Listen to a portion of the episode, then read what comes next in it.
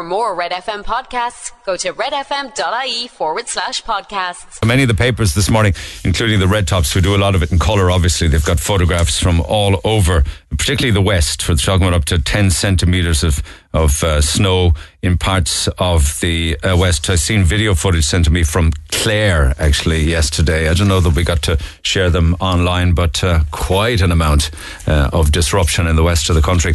Uh, and then, while snow batters the country, we now have refugees in tents. The front page of the Mail today, around sixty refugees sleeping in tents overnight due to severe uh, shortage of accommodation. Temperatures plummeting uh, down to uh, zero and below, well below. So the Mail said that roughly sixty international protection applicants were in tented accommodation in County Clare because the government had nowhere else to put them. Now, they're very, very different. International Protection Order applicants are very different to refugees or asylum seekers who are coming in, say, as an example, uh, from war-torn Um, Ukraine. Um, and for, unfortunately, a lot of the criticism of those coming into the country is around some of those who are coming in under an international protection order. They're not expected. They're not known about. They arrive. Um, and unfortunately, some of them arrive without any uh, documentation whatsoever. Who knows what they've done with them? But they call it immoral that anyone should um, sleep in a tent as the snow falls. Yes, it is immoral, whether you're coming in from overseas or indeed the Irish people that I've spoken to over the years, certainly in the last couple of years, in doorways uh, and indeed in tents or sleeping in their cars. And then the Mirror this morning has a grandmother speaking out about her fears of uh, homelessness because she will be homeless. She's fifty-five years old and she's been told that she must now move out of her two-bedroom apartment by the end of the month. She has nowhere to go and she is caught in eviction hell, she says, and the government doesn't care. Why has this happened, says the granny? Because they lifted the eviction ban. And the Examiner then talks about teachers and professionals also being priced out of rental. Um, and there's an example of a Limerick school teacher who will lose her home after the government's decision to evict, lift the eviction ban this week. Uh, the horrors of renting in Ireland, she talks about. Um, it, it's an extraordinary story because she's been living there and renting there. Secondary school teacher, Katrina, uh, and she's been given notice to quit uh, for the property that she's been in for five years. And she said uh, that it came at a time when she was being asked for a twenty-five percent rent increase, despite the fact that the house that she's renting is in a rent pressure zone, where the maximum annual increase is limited to four percent. The brass neck of them. You know, whereas a four percent per annum increase, the brass neck of them, even thinking they could get away with asking for a twenty-five percent rent increase. And on top of all of that, she could well lose her job because she has to drive to work, or sorry, she has to be near work. And she says, if I can't find another place, I won't be able to go into work and do my job, she says, because I don't have a car. See how that story impacts on many other people's lives, and up to and including the children that she teaches in school. And then, of course, we had another clash between party leaders yesterday. Would you like me to play a couple of minutes of the audio from yesterday? It was uh, Micheál Martin and uh, Uh, the Sinn Féin uh, finance, um, Pearse Doherty. I think Holly Cairns as well got involved in the heated exchange, but I, I haven't come across any of that audio. If I find it, I, I will play it. But certainly there was no holds barred again yesterday. All all they do is row and bicker and point score. The clash of the parties on the eviction ban row makes a story that makes the Sun today because it rolls on for another day. How they're what they're doing about fixing it or sorting it, don't know, but they're very good about arguing about it. And then uh, from the courts yesterday, there was a woman caught with heroin uh, hidden in her bra yesterday, um, and she uh, was in the court. Well, she actually wasn't in court, yes- court yesterday. The trial continued without her, uh, and she was found guilty in her absence. And the judge now has issued a warrant for her arrest. Um, the story goes that there were fifteen bags of diamorphine. That's fifteen bags of heroin to you and me, found concealed in a bra. Um, and the uh, papers this morning carry the court case alongside another one, actually, uh, which uh, is an extraordinary story of a motorist who was caught driving without insurance thirty-three times. Your man was caught driving without insurance. Um, and in the past, that is.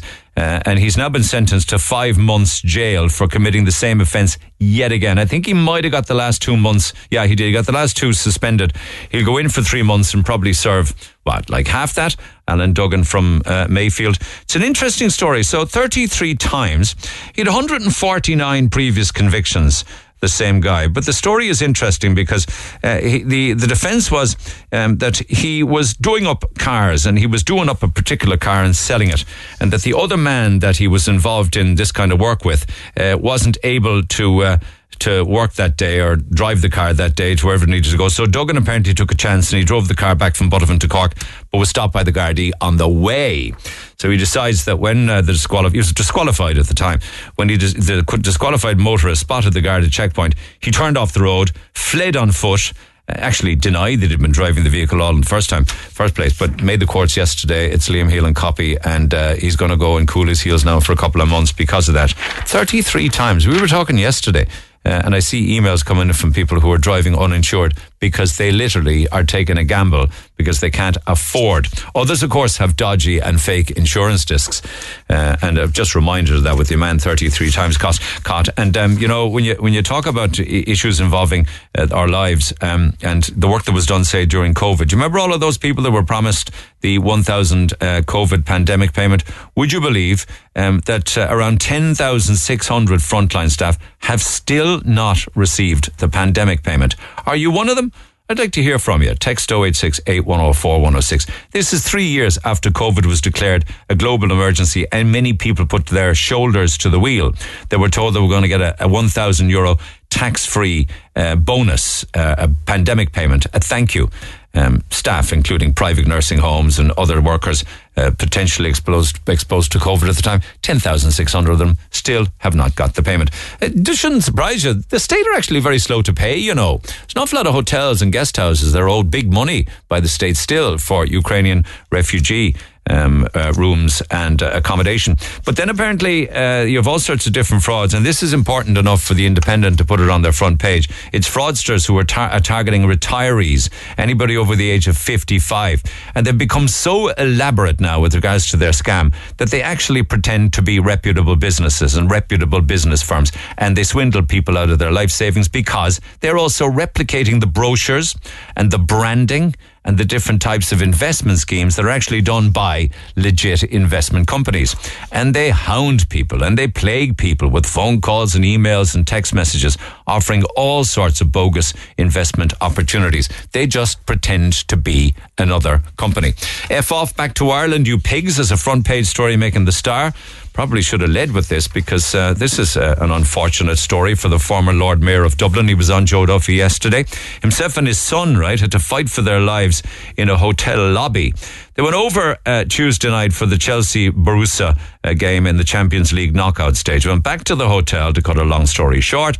They decided to go for a pint. Son went up to the bar. Um, starts getting hassled from a group of fellas, uh, eventually gets hit in the head with a bottle.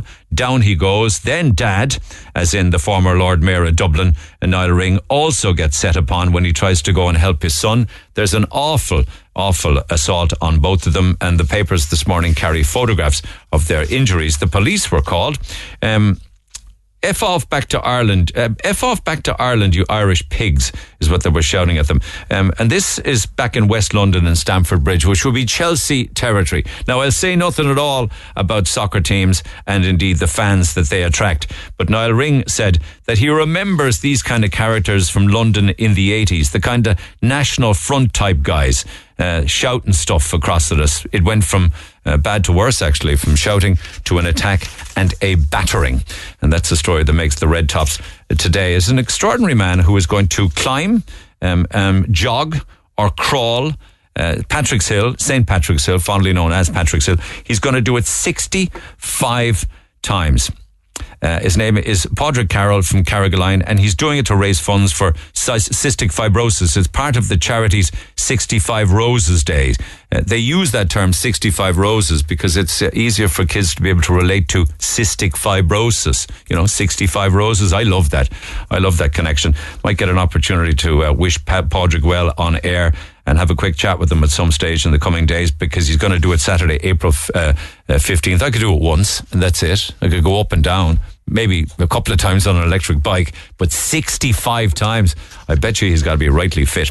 And then if you have a dodgy box, and many people do have dodgy boxes, well, I'm not saying it's going to be the end of them, but they certainly are attracting an awful lot of attention. So much so, there's going to be a crackdown on illegal T V streaming networks. Um, you know, the dodgy boxes across the country, and you can get them to, you know, you get everything for free through them, all of the channels, all the premium channels, all the sports channels, everything, and I think all the movies. Well, they're apparently there's going to be a big crackdown, firstly starting with a warning to shut down, and thereafter I don't know what they're going to do, but the counties they're going to target include Limerick and Cork and Dublin and Wexford and Offaly. Uh, there's more countries include, counties included than not included. I suppose there are dodgy boxes in every single county, but they mightn't all be originating with regards to the service in every single county in Ireland. Uh, but they're going to target twelve counties because they figure they're the ones that an awful lot of these dodgy boxes are actually, the business setup is there. And then uh, as we head into the uh, Saint Patrick's uh, weekend celebrations, did you know that Guinness are giving away fifty thousand free pints of Guinness Zero Stout? It's actually quite nice, Guinness Zero. It really is. It replicates the Guinness in every single way, and it ain't too bad in taste either. So they're giving away fifty free pints in a few s- uh, selected uh, pubs across Ireland, and I'm happy to say that one of them is John O's in Douglas. So more on that a little later on this morning. Uh, O'Donoghue's in Dublin's another one, and John O's down in, in Douglas is a is a second. So uh, three hundred different locations across Ireland, and four uh, participating iconic pub facades will be rebranded. That doesn't matter, the rebranding thing. It's the free pints everybody wants to know about. And there's an interesting headline. I love the way that they can get headlines to, to rhyme. Brits too grotty for Lanzarote. Brits too grotty for Lanzarote. I don't think that's necessarily fair on them, uh, but you can't beat a good headline. But apparently what they're saying is that Lanzarote now has gone past its limits with the amount of tourists that it can take, particularly during the upcoming summer. So they're becoming a lot more selective as to whom they're going to allow in or limit. Thankfully, they're leaving us alone, but they want a higher quality tourist, apparently, like the Germans.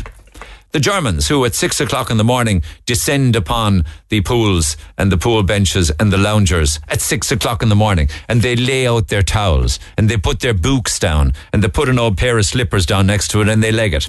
They're the Germans that they want to attract, while the poor old Brits who get up later and amble down in their own time and don't say boo to a fly, they're being told, nah, you're too grotty for us in Lanzarote. We want the Germans instead. But we, we've all witnessed people. I mean, hand on heart, I'm not German, but I've done it once or twice myself. Have the, you? The sunbeds. Yeah. Um, Le- I, well, you know, nabbing a sunbed at six in the morning. Yeah, I, I've seen it happen. Um, I definitely seen, like, the flock. It's a bit like something out of the, the, the Lion King, you know, the wildebeests just the descending on the... Yeah. The Germans but and the Scandinavians. I have stayed in a hotel uh, last year. I was telling you, I think I was telling you about it on a previous programme. I stayed in Cyprus uh, last September, and they had a brilliant system, and I think all hotels should adopt this system, right? They had enough beds for everyone in the hotel, but the what they had was every sunbed and the parasol had a pouch in it, and you were given a card, like a green card, when you first checked in, and you put your card in the pouch, and then that's yours. If you decide to move, you can take the green card out, but once you keep the card in the pouch, that's yours reserved for the and like, the number of the parasol and the loungers on the on the yeah. So card. Basically, it's just it's just if you see a if you see a pouch that has a card in it, then don't sit down there because it's somebody else's. Or if you you know it's I think it's. But what if it's there all day? You never use it. You are reserving something that you're it not using. It, do, it doesn't matter, like because there's one for everyone. Because basically, when people check out, theirs becomes free, okay, and you can move okay. it. It, it does work really well. It's hard to knock a hole in that story. It's hard to knock a hole in it. Yeah, yeah. yeah. yeah. Anyway, it's, even, it's actually good to be talking about fighting for loungers on the beaches of Lanzarote, isn't it? In the month of March, month of March, because we have a lot to look forward to. I know I mentioned all sorts of things regarding Mystic Meg yesterday. Incredibly accurate woman, uh, and died at the age of, of eighty. She makes the sun again today. But there's another story. For those of you who can remember, uh, Melanie Verwood, who was the partner, girlfriend of the great Jerry Ryan back in the day when he died. It's a front pager in the Sun today because she's written a book apparently where she says, I spoke to Jerry Ryan in the afterlife. I think she talks about it more in her new book, which is called Over the Next Few Hours. She says, I had the most extraordinary experience of my life. She was with a, a psychic. Um, he channeled Jerry and relayed things that only Jerry Ryan knew, and it totally blew my mind. That's an interesting story with regards to psychics because an awful lot of people visit psychics. And the story then from Mystic Meg, the news broke yesterday morning, she died at the age of eighty, What did she predict? Well, she predicted that there was going to be a jailbreak using a helicopter, uh, and colleagues at the newspaper said, "You're insane." Soon after, um, back there in the in the nineteen seventies, three I R A members of the I R A fled Mountjoy prison in a chopper. She loved horses. She once met a foal and predicted it would become one of the greatest racehorses ever. Its name, Desert Orchid. She predicted that Princess Diana and Prince uh, had Prince William in nineteen eighty-two, and she said she'd have a second baby in nineteen eighty-four, and the second baby would be a troubled child. And along came Harry. I could go on and on, actually. Um, and she predicted uh, an awful lot of national lottery wins, apparently, right down to the person's uh, workplace and also to the uh, county. Uh, I mean, there's loads of them, loads and loads and loads, and it makes the sun today. If you're a believer in in psychics, Mystic Meg apparently was one of the best. For others, it's a bit of fun. I know that. It's a bbit of a laugh. Back after the break, text oh eight six eight, one oh four, one oh six. Talk to Neil Prendeville now. oh eight one eight, one oh four, one oh six. Cork's Red F M. Love this text. First time after fifteen years renting and faced with eviction, my hubby and I, for the first time ever, have finally managed to save and to buy. And hopefully this week coming, it will be signed. Yeah. Eating bread for a while, I suppose, but with a roof over our own heads, at least, that we ultimately will own. People, stay hopeful and never give up. There's a very positive text to start out our Friday morning. Well done. You got there. Congratulations. May you enjoy every day in it, and may others be like you in the coming months and years, if at all possible. Interestingly, you talk about getting your own home. I don't know what you're paying, what kind of interest rate you're paying there. But um, we were looking at the cost of buying a house here in Ireland now, and then looking at ten years ago or twenty years ago. And because I was sent in the, I was sent by email a very interesting one from nineteen ninety-three, the mortgage rates from nineteen ninety-three. And you think things are bad now, or if you went back to eighty-three, you'd be looking at mortgage rates of about sixteen percent. Hard to believe, I know, but sixteen percent. And when you move in then ten years ago, ten years further to nineteen ninety-three, the average mortgage rate in nineteen ninety-three for, say, a twenty-year mortgage was eight point three percent. eight point three percent uh, for an average twenty-year mortgage. If it was a shorter loan, it was twelve and thirteen percent. So it, they were quite high. And interestingly, back in ninety-three as well, you got ninety percent finance from the bank, and your mortgage was two and a half times salary, plus one second salary. So two and a half times yours, if you're paddling your own canoe, if there's two of you, two and a half times one, and one second salary. And that was it. Now, house prices, of course, were an awful lot cheaper. Were an awful lot cheaper in terms of scale.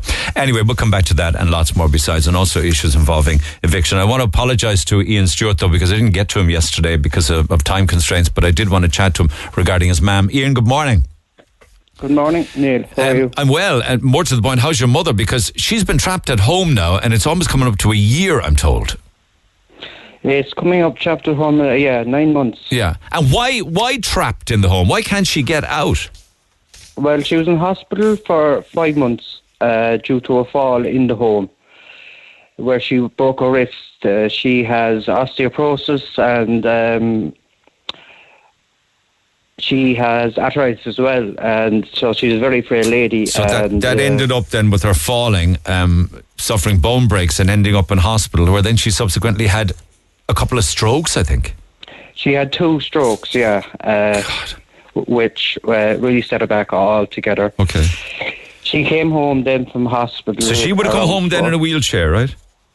She came home in a wheelchair, yeah. And this was the start of it, um, where she was afraid to come home because she couldn't get into the, into the property. Uh, see, the, going back for, to two thousand eighteen, where she had a fall in Bandon, where she broke her uh, leg, her arm, she broke her pelvis, she had a bleed to the brain, oh where God. She spent uh, twelve weeks in hospital then. Um, since then, she has been the fear of God's inside her of, of falling. Walking.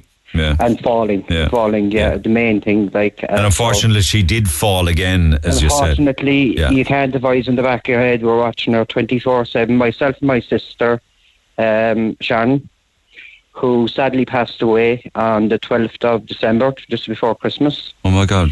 Very unexpectedly? Um, Yeah, unexpectedly. She lasted three weeks in hospital and passed away peacefully. So your mum's back home at that stage, but can't go to the funeral? My mum could not get out the door.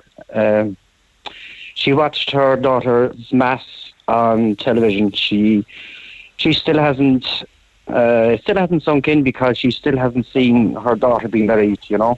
She just couldn't get out the door, which was very sad for her, you know. Uh, that's sad for us all.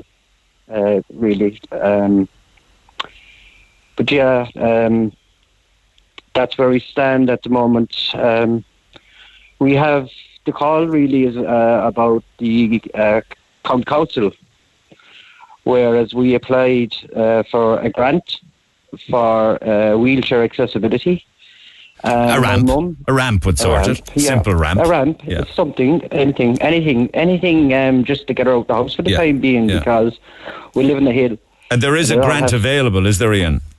There is a government grant available, but it's uh, through the uh, Cork County Council. So you get an X amount of money, and then somebody comes along and they build the ramp. I don't know, is it with concrete and steel or stuff like that? Is it? Yeah, and she was. Uh, we applied for um, a wet room because she's a downstairs patient now, and uh, uh, an engineer from the Cork County Council came out, done all the measurements. Um, I left her to it because I didn't know really what length and, and what, what what needed to be done. Yeah.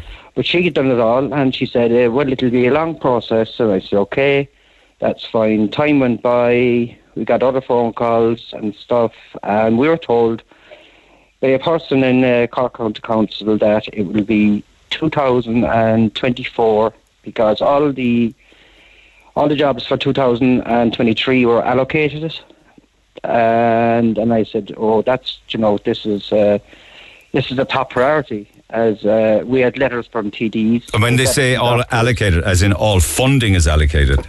All the funding is allocated. Because you do, you uh, get the work done, don't you? No, it's they send out their contractors. They get their own contractors. Okay, so it's it's it's a uh, grant, all right, but it, they they actually do the work. They do the work, yeah. They do the work. They yeah. get a couple of contractors, I suppose, and whoever is. Yeah, you're not even the sure then whether or not it would even be done next year. But your mother remains housebound. Housebound, yeah, uh, and she she she's um. using the kitchen and a commode, which is inhumane, to uh, toilet.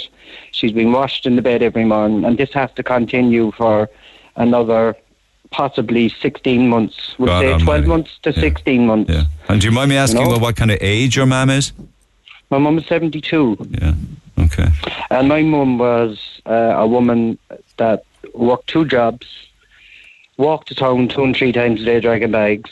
Um, she's well known in Bandon as a lovely lady, hard working lady. Um, we can't even go to town nowadays, and I can't get back for two to three hours talking to people about my mum. Go away, she's so you much know? respected. Absolutely, absolutely. Sounds like a very independent woman before the strokes and the wheelchair to me. Yeah, yeah. And every day I, all I hear from her is it's very tough. Um, is all I'd love, all I'd want is to have my two legs back underneath me, which is never going to happen. I know, again. I know, but at least get out and you get know. a bit of independence. Is there any carpenters that could knock? Is there any carpenter? Yeah, know? I know. But is there any carpenters that could knock together a ramp, even temporary? We we actually had to make one ourselves. Neil. We made one ourselves, and uh, she's still too afraid in it because it's not pinned to the ground. She's that af- that afraid. Is, can you lift? The, can you lift the wheelchair? We can. It's yes. just uh, it's the fear. It's, there's so much fear in her. It, she's she knows that if we get her to the wheelchair, she's going out the door because I, I would lift her up, and she is just too afraid. Too afraid. The fear of God is in her. I don't know how much. I suppose like the aim would be get her into the chair and lift her out the door. Uh, oh, so she won't allow that, is it, Ian? She won't allow, she won't allow it. She doesn't want yeah. to get into the chair even. Yeah, so because the ramp, she knows where it's going. Yeah, but sure, the ramp won't make any difference then, will it? She won't well, get into the chair. Uh, it, that's not that's not tied to the ground. That's not tied to the ground uh, she, because she heard us making it. And then she says, when I get out, she said, sure, it, all the hill's on a slant, which it is. We're living on a hill. And I'll fall out there. The door will close on me. I won't be able to get into the car. All this, it's it's just... It would be great if you could work on her confidence, wouldn't it? Confidence is shot. Confidence is gone. It's gone uh, since two thousand eighteen. Plus, this didn't help now. Since either. the fall in two thousand eighteen, with the legs and the arms and the pelvis and the bleed to the brain. Yeah. My God, she she's been through the horror. That time. Yeah, yeah. She's been through yeah. the horrors, the misfortune. Is she a bit COVID? Yeah. Is she a bit COVID fear as well? You know, you hear of people who are still yeah, going sure, through the horrors um, and not wanting to go out. Well, there was that too, because when she was in hospital, uh, she was transferred to Saint Finbarr's before she came home um, four months ago. Uh, she went there for physio, and she ended up catching COVID inside Saint Finbarr's, where she was isolated for ten days in the room.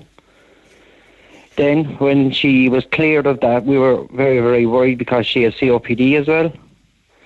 And once the, they were cleared after ten days for that, uh, someone else in the room caught it. So, even though she couldn't catch it again, but she could um, transmit it. Yeah. So, she was trapped for another twenty days yeah. where she got no physio inside. And I wouldn't be surprised if she's a bit of a bit afraid to go out because of all of that as well, you know? But, but, well, there could be know, that too, like yeah, because she hasn't right. been out since since all that. I know. Uh, so there, there's no ramp and there's no wet room, and she uses a commode, and you have to sponge wash and things like that. It's it's not very dignified for anybody, is it? Particularly somebody no, at that age not. with those health challenges. No, it's not. Um, no, and it's and, not. Uh, and and you'd like to see them to speed it up and get it done faster, obviously. Well, I'd like them to stick to their word. That's all. I'm, that's all. I, uh, I am. They kind of, they kind of are, though, aren't they? But they're saying, yeah, no problem, we'll do it, but it'll be sometime next year. It'd be some. That was that was the, the plan going forward, right? And I actually accepted that, and I said, okay, if that's the way it's going to be, I, I expect there is. Uh, you're busy, and you have jobs allocated. But I had a phone call with a lady. That's all I'll say from from Cork County Council. Uh, in connection with Mum, and we had Mum as a top priority. And I said, why can't this be done? Oh, because she's not a top priority one. And I said, how many top priorities have you got? Top priorities, there should be top priority.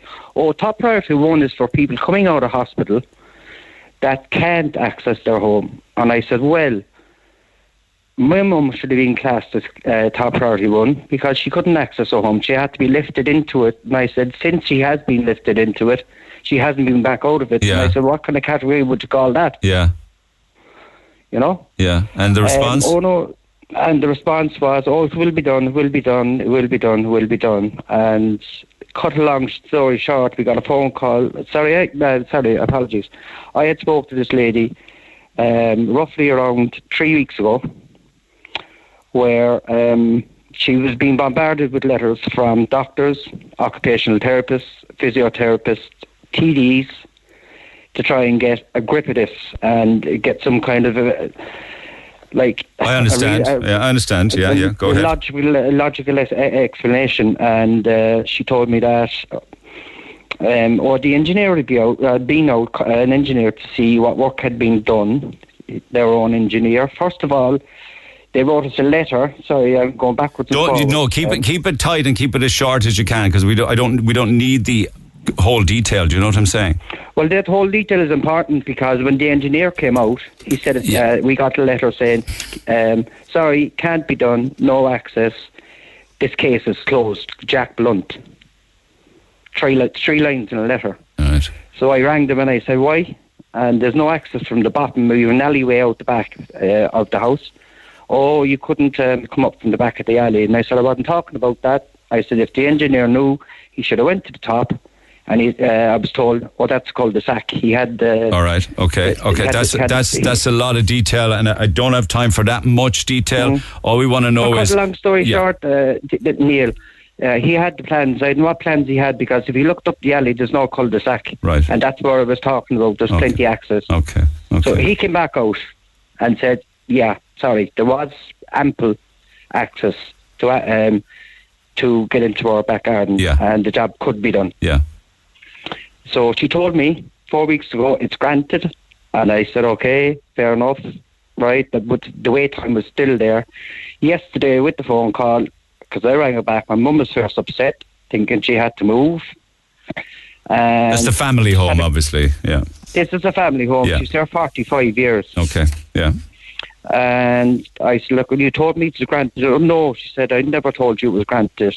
Just the barefaced lie to my face. And I said, so what's happening now? I just, I, she was very, a very uh, abrupt woman. All right, I don't day. need that kind of detail with regards to identifying mm. anybody. So yesterday, well, how did that conversation... Just, okay, but how did that conversation... Uh, it's just... How did that conversation end up yesterday, though, I wonder? It ended up... Um, saying that, oh, she will, I, I'll still leave her on the list. I'll still leave her on the list. Uh, so you're back to square one again. But to be like, uh, I'm not. I'm a quiet person. Yeah. I don't appreciate that. I know. I wouldn't you, say something yeah, I wasn't told. I know. You're just frustrated. Clearly you are, because of it's your ma'am. I'm angry. I, I'm yeah, cross. You are, yeah. And because it's your ma'am, and it looks as if it's not going to be resolved, and that she's a number, and then everybody gets prioritised yeah, into different categories. And day. she's she deteriorating. Needs oxygen. She needs to be out. She needs air, yeah. And she's nervous yeah. about going out at the best of times. So yeah. what, what's the next move? Um, do, you, do you want... Because you, you seem to have an awful lot of people in your corner. Uh, what if we were to pose a query to Cork County Council as to where they are with uh, priority um, cases like your ma'am and ramps for access to somebody trapped in their home? Would that work? Yes, it yeah. would be a great help. And, yeah, but it also highlights help. how maybe other people are in a similar scenario to yourself who might have I'd a... I'd say there is. Yeah. I'd say there is. Okay. Uh, yeah. I did have one, one murderer yesterday. I said, even a broken toilet, I said... where you have plumbers and stuff to come out, and I said, you're waiting only three weeks for that to be fixed. Yeah. So I yeah. know about an extension. Yeah. Okay, let's see what they say in the matter, Ian, and we'll see if we can update on it. But thank you for now. Uh, shocking scenario that your ma'am uh, finds herself in. But with some of the stories that we're hearing these days from people who are tenants of Cork City Council or Cork County Council, or indeed, if you saw, and I did watch Primetime Investigates last night, as I promised I would. I know I didn't get to see it when it aired, but how the elderly were treated, particularly during during COVID. I mean, the stats were, were shocking, actually, when you look at the breakdown uh, of COVID deaths. We had eight thousand six hundred seventy-five number of deaths attributed uh, to COVID, or indeed had COVID on the death cert.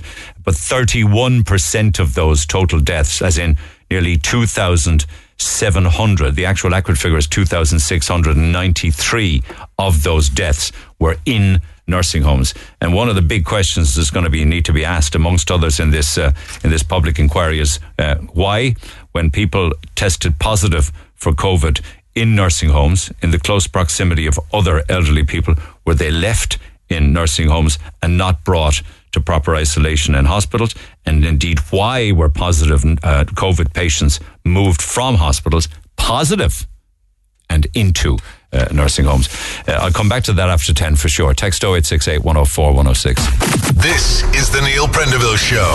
Text and WhatsApp oh eight six, eight one oh four, one oh six. Cork's Red F M. Friday morning, so it's a Free Food Friday again this week, courtesy of ourselves and Roosters Piri Piri, Douglas and Blackpool Retail Park. So you need to text who you are and where you are to oh eight six, eight one oh four, one oh six. And you never know, you and your work colleagues could be receiving a delivery of very delicious food that'll feed up to fifteen or twenty of you from Roosters Piri Piri, Douglas and Blackpool Retail Park. So text or WhatsApp who you are and where you are, oh eight six eight, one oh four, one oh six, and we'll come back to this um, after ten with the first bunch of shout outs. We're talking a lot recently about uh, tattoos this week, of course, and tattoo removal. Um, and, you know, I was asking for all sorts of different stories related to people who got tattoos and regretted it. Uh, Claire has an extraordinary story, I have to say, and originally sent it to me in a lengthy email, which I obviously could, you know, read out, but it's better to chat with people on air. She was telling me in the email that she started getting tattoos at sixteen, but she says, my most recent one was because of a horrible experience. Quite sensitive, she says. I was a victim of rape. Uh, and Claire picks up the story with me live. Claire, good morning. Neil, how are you? I'm good, and I'm so sorry for what you went through. An awful experience, and clearly awful nightmares, you say, as a result of that. Um, like, how much of that are you are you are you comfortable to share?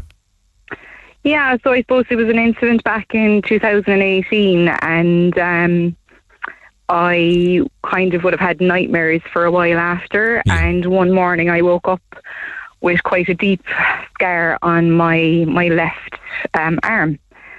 So I kind of toyed with the idea for a while. Would I cover it? Would I not? Would I leave it? So I decided, because normally when I get tattoos, I kind of have them in places where, you know, you can cover them up. But it, because it was on my arm, I said, you know, look, okay, I made a decision. I put a lot of thought into it. I wanted to replace something kind of horrible with something kind of special, really, and a memory from travel. So went about. Um, you missed it, yeah, yeah. What? Where did the scar come from? Basically, it was a nightmare, and it was quite a violent nightmare. Oh my god! Yeah. Oh and, my god! Um, so violent yeah. that it left a scar. Yeah, I actually scarred myself. Yeah, it's pretty horrific. No, like it was just a scar on my arm. It wasn't a major big one, you know, and it healed very well. But I just kind of wanted to replace it with something nice rather than a memory of every time I looked at it. You know, you're you're going back to, oh, that's because of a nightmare that I had because of an incident. I know. And and, and so, stop me now at any time you want. Yeah, but, yeah. but but you, are you saying that because of what you went through, were you were you you were were you self-harming? Oh God, no, no, no! I literally had a very violent nightmare, and when I woke, had a scar in my arm. My God. Yeah, Did, yeah. I suppose like the nightmare was basically um, I was obviously fighting somebody off, and I scratched my own arm. That That's deeply happened. Yeah, yeah. Okay, and can, can yeah. I ask you, like, without going into the details uh-huh. of it itself, obviously, because it's a difficult thing to relive if you're having nightmares. But were, were, did this result in a criminal prosecution and court and things? No, to okay. be honest, I did go through the whole process, and um, I went as far as questioning the senior D P P, which I won't get into. All right. Um, okay. But okay. basically, he got off scot-free. Okay, never happened. Never happened. Never yeah. got a day in court. Yeah. Okay. okay. Never got a day in court. Um, yeah, he walks scot-free. Hard to live with that, I'd say. Hard to live with it. Um, but I did, I did right by myself, and I can see why people won't go forward to go through the procedure. You know, you listen to some pretty horrible comments. Making a statement is quite difficult. Um, I would be a very confident person, and it, it broke me after. No, we we do hear of how people are treated in court when they get into court mm-hmm. as witnesses to what happened to them, of course, um, yeah. and, and, and what the other side say and investigate. But did you take a bit of battering in your journey to try and get it into court? Um, I suppose personally you, you do take a lot on, you know, um, even down to random comments from people you wouldn't expect, you know. Well, at least, you know, he's guilty because he had a, a particular solicitor. And I'm like, well, I, I'm well aware of how guilty but he is. I don't want to go into the detail of any yeah. of that, but it's an awful thing that people that you thought you knew well would say nasty things. Um, that's Yeah, well, makes... I suppose, you know, they're saying things in a moment and they don't realise what they're saying. And I suppose in, in a situation like that, you are extra sensitive. It's another violation. You know? But anyway, yeah. but listen, I, I, I won't, Anna, because it's difficult enough for you, but thank you for your... your openness in that regard. So this this scar, um, you, you wanted to have it covered. I wanted to cover it, yeah, with something quite pretty. So I picked the Flower of Bali and um, did my research on who I would like to do it, and went in, had an appointment, spoke with the tattooist.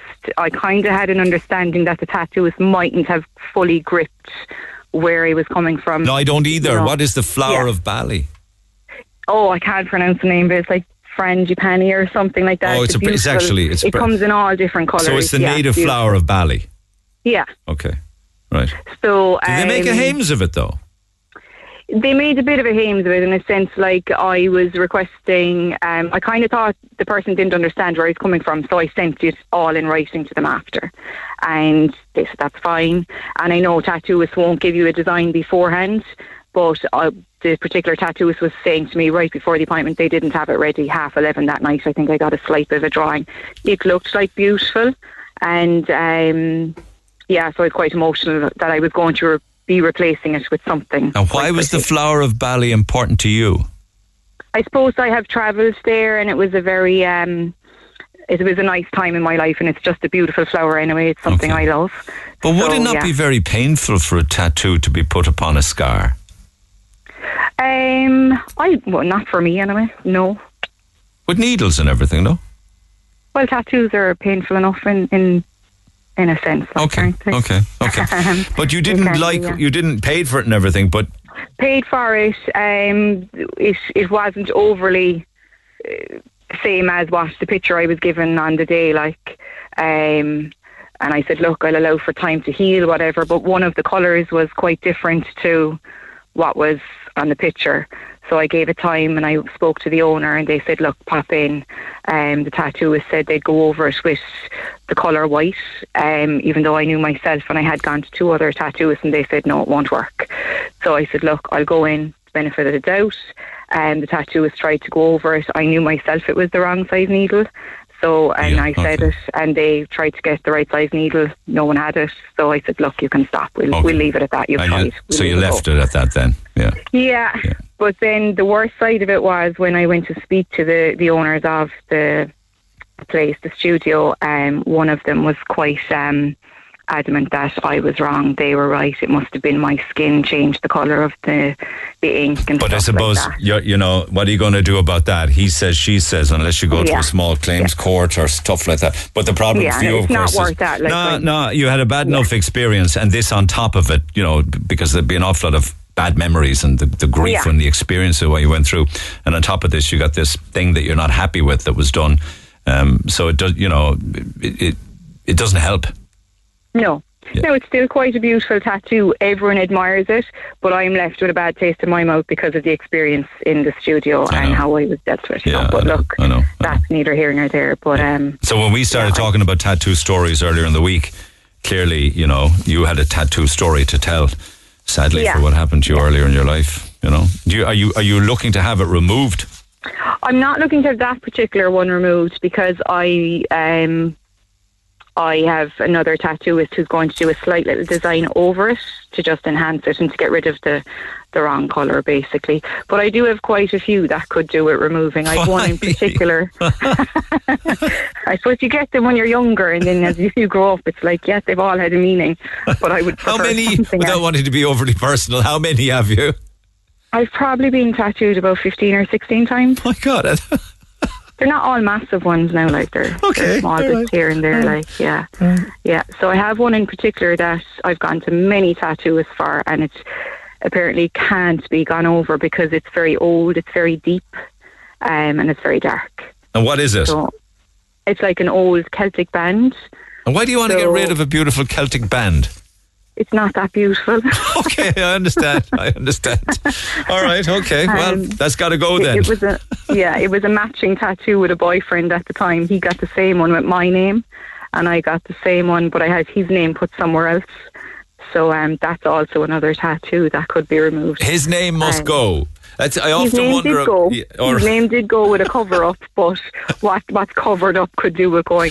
I but I also have one. People. Yeah, yeah. I was laughing when I heard the guy during the week. He has. He was saying his one was upside down. That's right. I, I also have an upside down one. Same experience. You didn't I ask for the home. Word courage to be tattooed on you in Arabic, and they no, tattoo no. the name in Arab. They tattoo Stephanie in Arabic. That actually reminds me of another one I have now.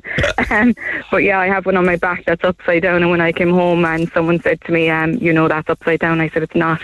And they said, you looked in the mirror when they put the, the thingy on. I said, oh, good God. So that's upside down. You have to go around walking on your hands.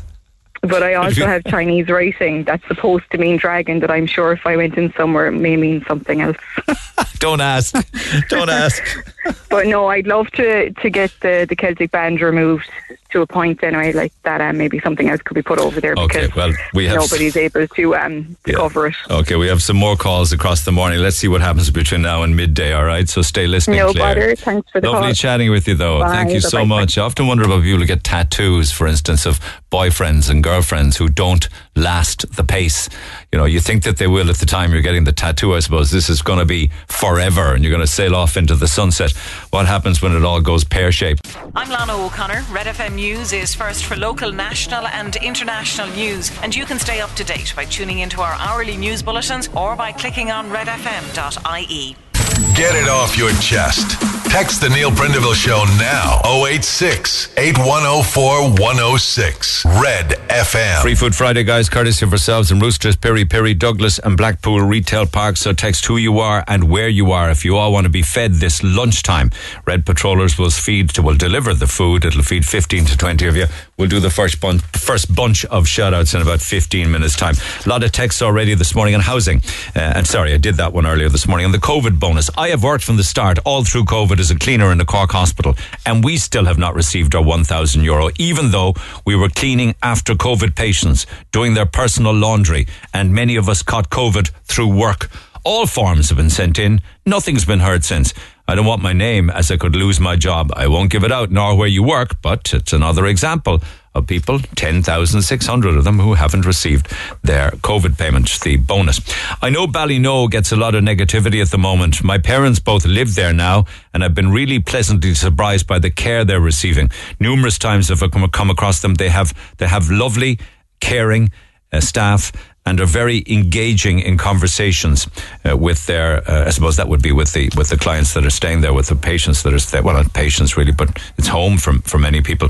So that's in support of Ballynoe. More on that uh, a little later on. Don't be blaming the judges for not putting people in jail. There are absolutely no accommodation left in jails either, you know. We have both a ho- housing crisis and a jail cell crisis. It's nothing but a, st- uh, a mess. And then on dodgy boxes and fire sticks, I was talking about that earlier on this morning, they're going to crack down on those that are selling them. We've the fire stick and we absolutely love it. You plug it into the side of the T V with a U, it's a U S B fire stick, and you get everything on it, everything. The fire stick has been a lifesaver for my husband who works abroad. In fact, I'm sitting here in India listening to you on it. The joys of modern technology. Well, good luck with it. I don't know what the future holds for dodgy boxes and fire sticks, but they say that they're getting serious on it. You were talking about mortgage rates back in the nineteens. nineteen ninety-five mortgage was locked at eleven percent mortgage rate. If I remember, rates went up to sixteen percent at one stage, but fell back. We ended up paying three times more for our mortgage for ten years. Be careful if you lock in. I know there were crazy, there are crazy days now, but when you look, you know, if you look at the nineties or the eighties, when you think of mortgage rates being huge, but the property prices were much ch- cheaper. When you, when you equate the property price to income, property versus salary, it was much more doable then. Uh, with regards to Ian and his mam, can he not get a contractor out and do the job and then just send the bill to the council? It's a disgrace how the elderly or those that are um, fragile, like his mam, are being treated. Well, it, well, it is, but you, you could do that and send the bill, but it doesn't necessarily mean that they pay it if they say they haven't the budget for it. Sounds like a ramp is not that only problem that that lady has. Uh, can't they build a proper ramp? Um, says Fergal in Cork. She, she would have other issues. I mean, fear of falling and fear of going out. Uh, my mother is currently in Saint Joseph's ward in the Mersey. A therapist called to see her a few days ago and asked if she had any help at home with regards to railings. She said no. She gave her a form to fill out. She said she can apply for a grant for the railings in the shower and for the toilet, et cetera. She would have to buy the materials herself, but the council would install them. She was told that even just a railing around a toilet would be three hundred euro. Uh, no hope that she could ever afford that. She suffers from epilepsy, osteoporosis, C O P D, among other things. It's extremely hard to get these grants, and it's such a shame for those that need them most. So that's a selection of text to oh eight six eight, one oh four, one oh six. And then everybody has their own story that is exclusively theirs. I was telling you about all they seem to be doing, and the Dáil is rowing about the eviction issue and housing crisis and rental and what have you. Uh, I'm writing this with a heavy heart. I'm a relatively young woman with children. I live currently with my ex-partner in his home. Um, I don't own it. I have been trying for the last year to rent a house, but with zero luck. I am of good nature. I have rented before and have always respected the house I was in. I always paid my rent on time. I realize we are in a housing crisis, but I am crying out for help at this stage. I have references from local auctioneers in my area. Uh, my ex-partner, she's currently living with her ex-partner in the same home. My ex-partner is verbally abusive and is very hard to live with. Some days I just dread when he comes in, wondering what sort of a mood he's in and tiptoeing around him so there's no argument. I can't put on the heating until a certain time in the day, and if I put it on during the day, he will verbally attack me and say, "Put on extra clothes if you're cold. You're not paying for the heating. I am." I have many siblings, but I don't want to burden anyone who has their own families and their lives to get on with. I cry most nights in bed, wondering will I ever get a place. I'm on the council list, but I've been told I've been waiting there for, will be waiting at least five years. I'm asking you to please ask your listeners, can anyone help me? I'm a quiet lady, I don't drink or smoke, and I have no pets. I am entitled to a H A P payment under my circumstances. If anyone will help, will you please kindly pass on my details? I will. I will do that for you if it happens, and we'll have to wait and see if anybody does want to happen. You you feel as if you're a guest in your ex-partner's home because you're there, the relationship has broken down, but you are still there, but are tiptoeing around a very, very angry man. Uh, and that's a shame. And I think you've acknowledged in your life that you need to get away from him. You certainly do. And that's why you're looking to rent somewhere else, because you can't be around him anymore. Relationship is gone. And he, of course, is making you feel unsafe. So the faster you get out of there, the better. Text oh eight six eight, one oh four, one oh six if you can help. But I did tell you about audio. This, you got to hear this. I know it's a Friday morning and everything. I'm going to be putting people in bad moods. But this is the kind of carry on in the doll when they are trying, Uh, or at least pretending to try, to solve crisis after crisis after crisis in this country. Yesterday I was telling you about the, I played you the audio between uh, Leo Varadkar and um, Mary Lou McDonald. Today I share with you Micheál Martin and Pearse Doherty. You said the end of the year we should end it. Yeah. Mm-hmm. In December. Christmas. Where is the honesty in that? Are you seriously suggesting that you guys in December would have allowed the rent to, uh, ban to be lifted? Days after Christmas Day? That's the kind of dishonesty that I find reprehensible in terms of debating the housing crisis. Because it is a crisis. And why did we decide to lift the ban, Deputy? Because we do not want to make the situation worse. You, you spat out there. You spat out you're interested in the landlords. This morning I heard on Pat Kenny, owner of Brin, saying, I talk to landlords all the time. The Tiger Daw Have syndrome. You're in here demonising landlords for the last three and four years. Exactly. You want them out of the market. But then the up, up comes your housing spokesperson. I'm a very reasonable man. I will talk to landlords. I'm even talking to developers. Pearse Doherty will come in and say, you're all developer-led, you're corporate investment-led. I mean, the hypocrisy that spews out of what you're saying. But it has nothing Please, to do the, the with the reality no, of the delivering on the ground. So, tarnish the truth. Listen. Please, without interruption. Without interruption from anyone. I th- the, the bottom line here is we need supply, supply, supply. That is the fundamental way to deal with this crisis. And, and in the context of the, the rental sector, we need to do two things. We need to attract more people into it. We do need more people to provide housing for rent. The rent eviction ban, if it was to continue for the next two years, and if we're honest, that's what we would have to do, not to next December as you're pretending, because you know damn well it wouldn't be lifted in December. You'd have to go the full two years. Supply is the issue. It would, okay, I think, irreparably damage supply to the rental market, which would be to the detriment of people who would end up homeless and to the detriment of people seeking housing. Taoiseach, in your four-minute diatribe, what you didn't answer was the question I put to you, or the question that Mary Lou McDonald put to the Taoiseach yesterday. Where are these individuals going to go? Now, you may want to focus on me or Ona Brennan or whatever. I'm focusing on people like this. A parent with two children where the Dublin Council has told them there is no emergency accommodation for them available in this authority.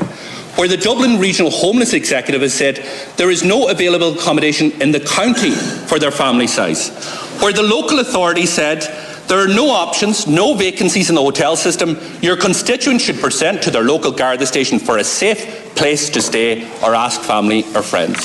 And if it wasn't for the intervention of my colleague Mark Ward, that is exactly where that family would be, on the floor of a Garda station. Now, that's amazing because on two different le- levels, really. What will they do if they ever get into government? And well, then you have Micheál Martin and Leo Varadkar shouting at them in opposition. But interestingly, Pearse Doherty is talk- talking about people now who are being told by city councils and county councils to go to your local Garda station, take your children with them and ask them for a cell. Is that how bad it's got? A cell? Neil, the conversation is a joke. We hear about it all of the time. It's been known for years that the country's rotten uh, and the media and other government don't ask real questions. Uh, indeed, you could say that about what you just heard there in the Dáil as to all of the backbiting that's going on between political parties. But another quick one here talks about modular homes. I'm one hundred percent pro helping Ukrainian people, but why did it take the Ukrainian issue for the government to come up with a fairly good idea and not use it for the whole population? If they put up modular homes for everyone, they could fix the housing crisis, high rents very quickly, take twenty percent more land than is required to put up the modular homes that are needed, put up the modulars and house everyone. Then start building other houses on the extra land that's acquired. Once complete, move people out of the modulars and into the built homes. Take down the modulars and start building again, and so on and so forth. My own family came very close to being homeless, but five weeks before the deadline, I finally got a place that we can just about afford short term. I had no other choice, though. We have three young kids to think about, as in modular homes for all, um, as a temporary solution. Keep your text coming. I just can't get my head around that. You would hear of people who are saying uh, in the Dáil um, that they've been told, or sorry, T D saying in the Dáil, they've been told to go to your local Garda station and ask for a cell. That's as bad as it has got. Is it any wonder people feel uh, forgotten about? Is it any wonder people are angry?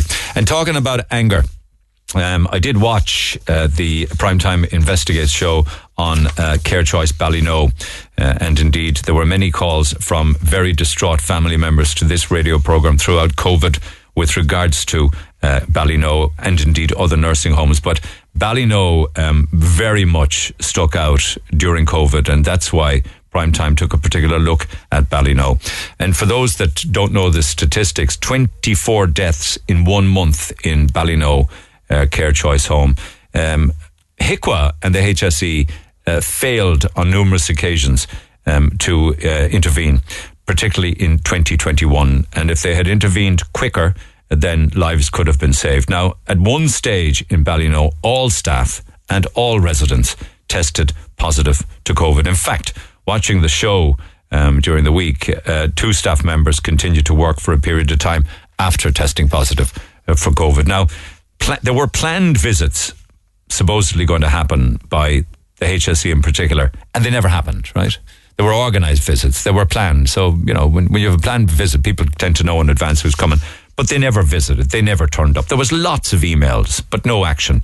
And, and Ballynoe was categorised as red, right? Red. That's as serious as you could, as you could get in the categorization of nursing homes at the time. And still, there was no visit uh, from uh, H S E nor HIQA. And then there was a staff member called Sadie Allen, a whistleblower, um, who was onto the H S E and was onto HIQA, and she was saying, I beg you to come here. Please come and save lives.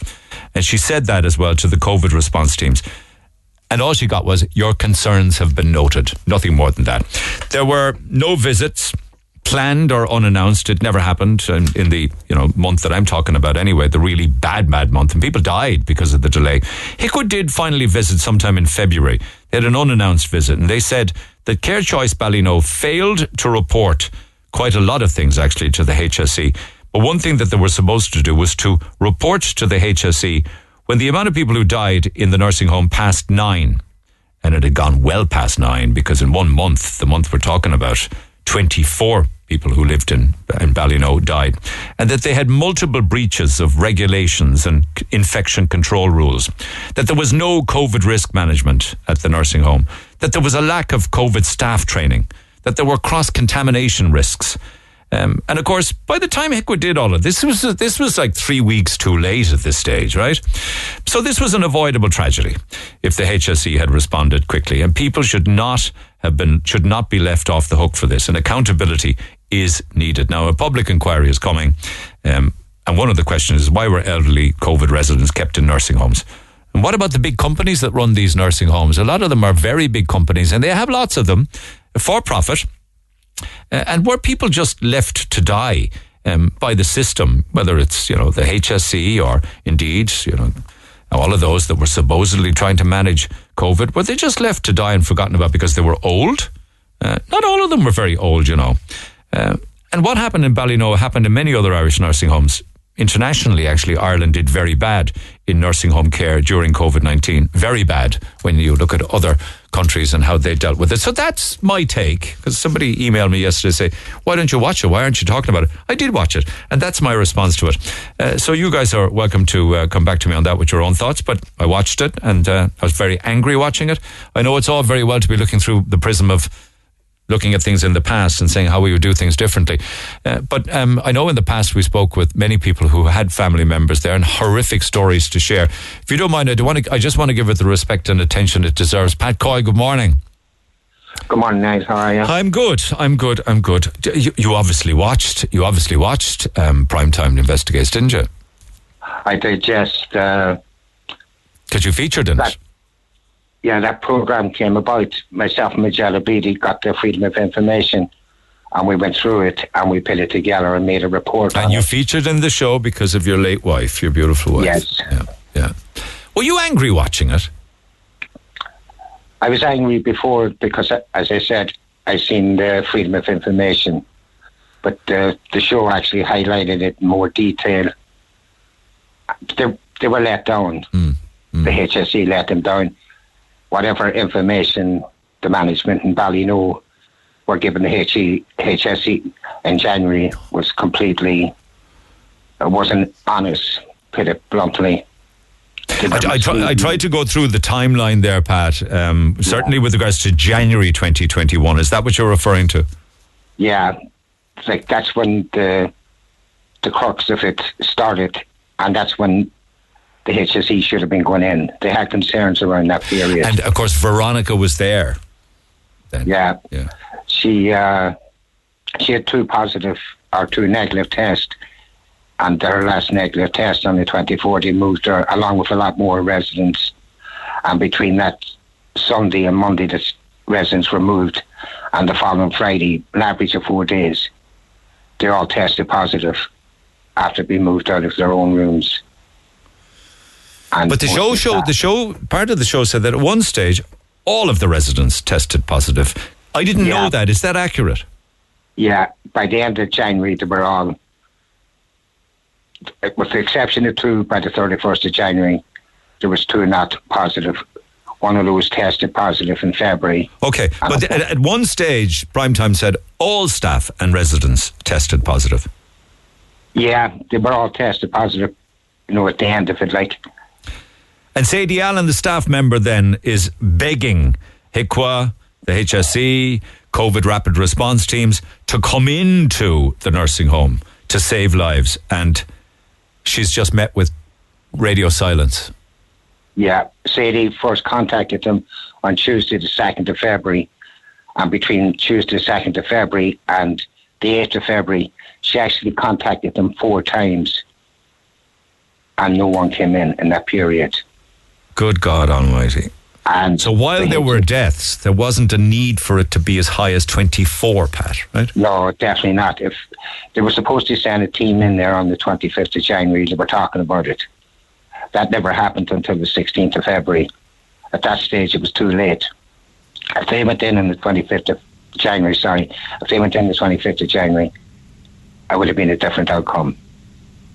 So we got the Primetime Investigated look at this issue in, in Ballynoe, primarily through the early months of twenty twenty-one, because of the work that you and Majella did from Care Champions, yeah? Yeah. Okay.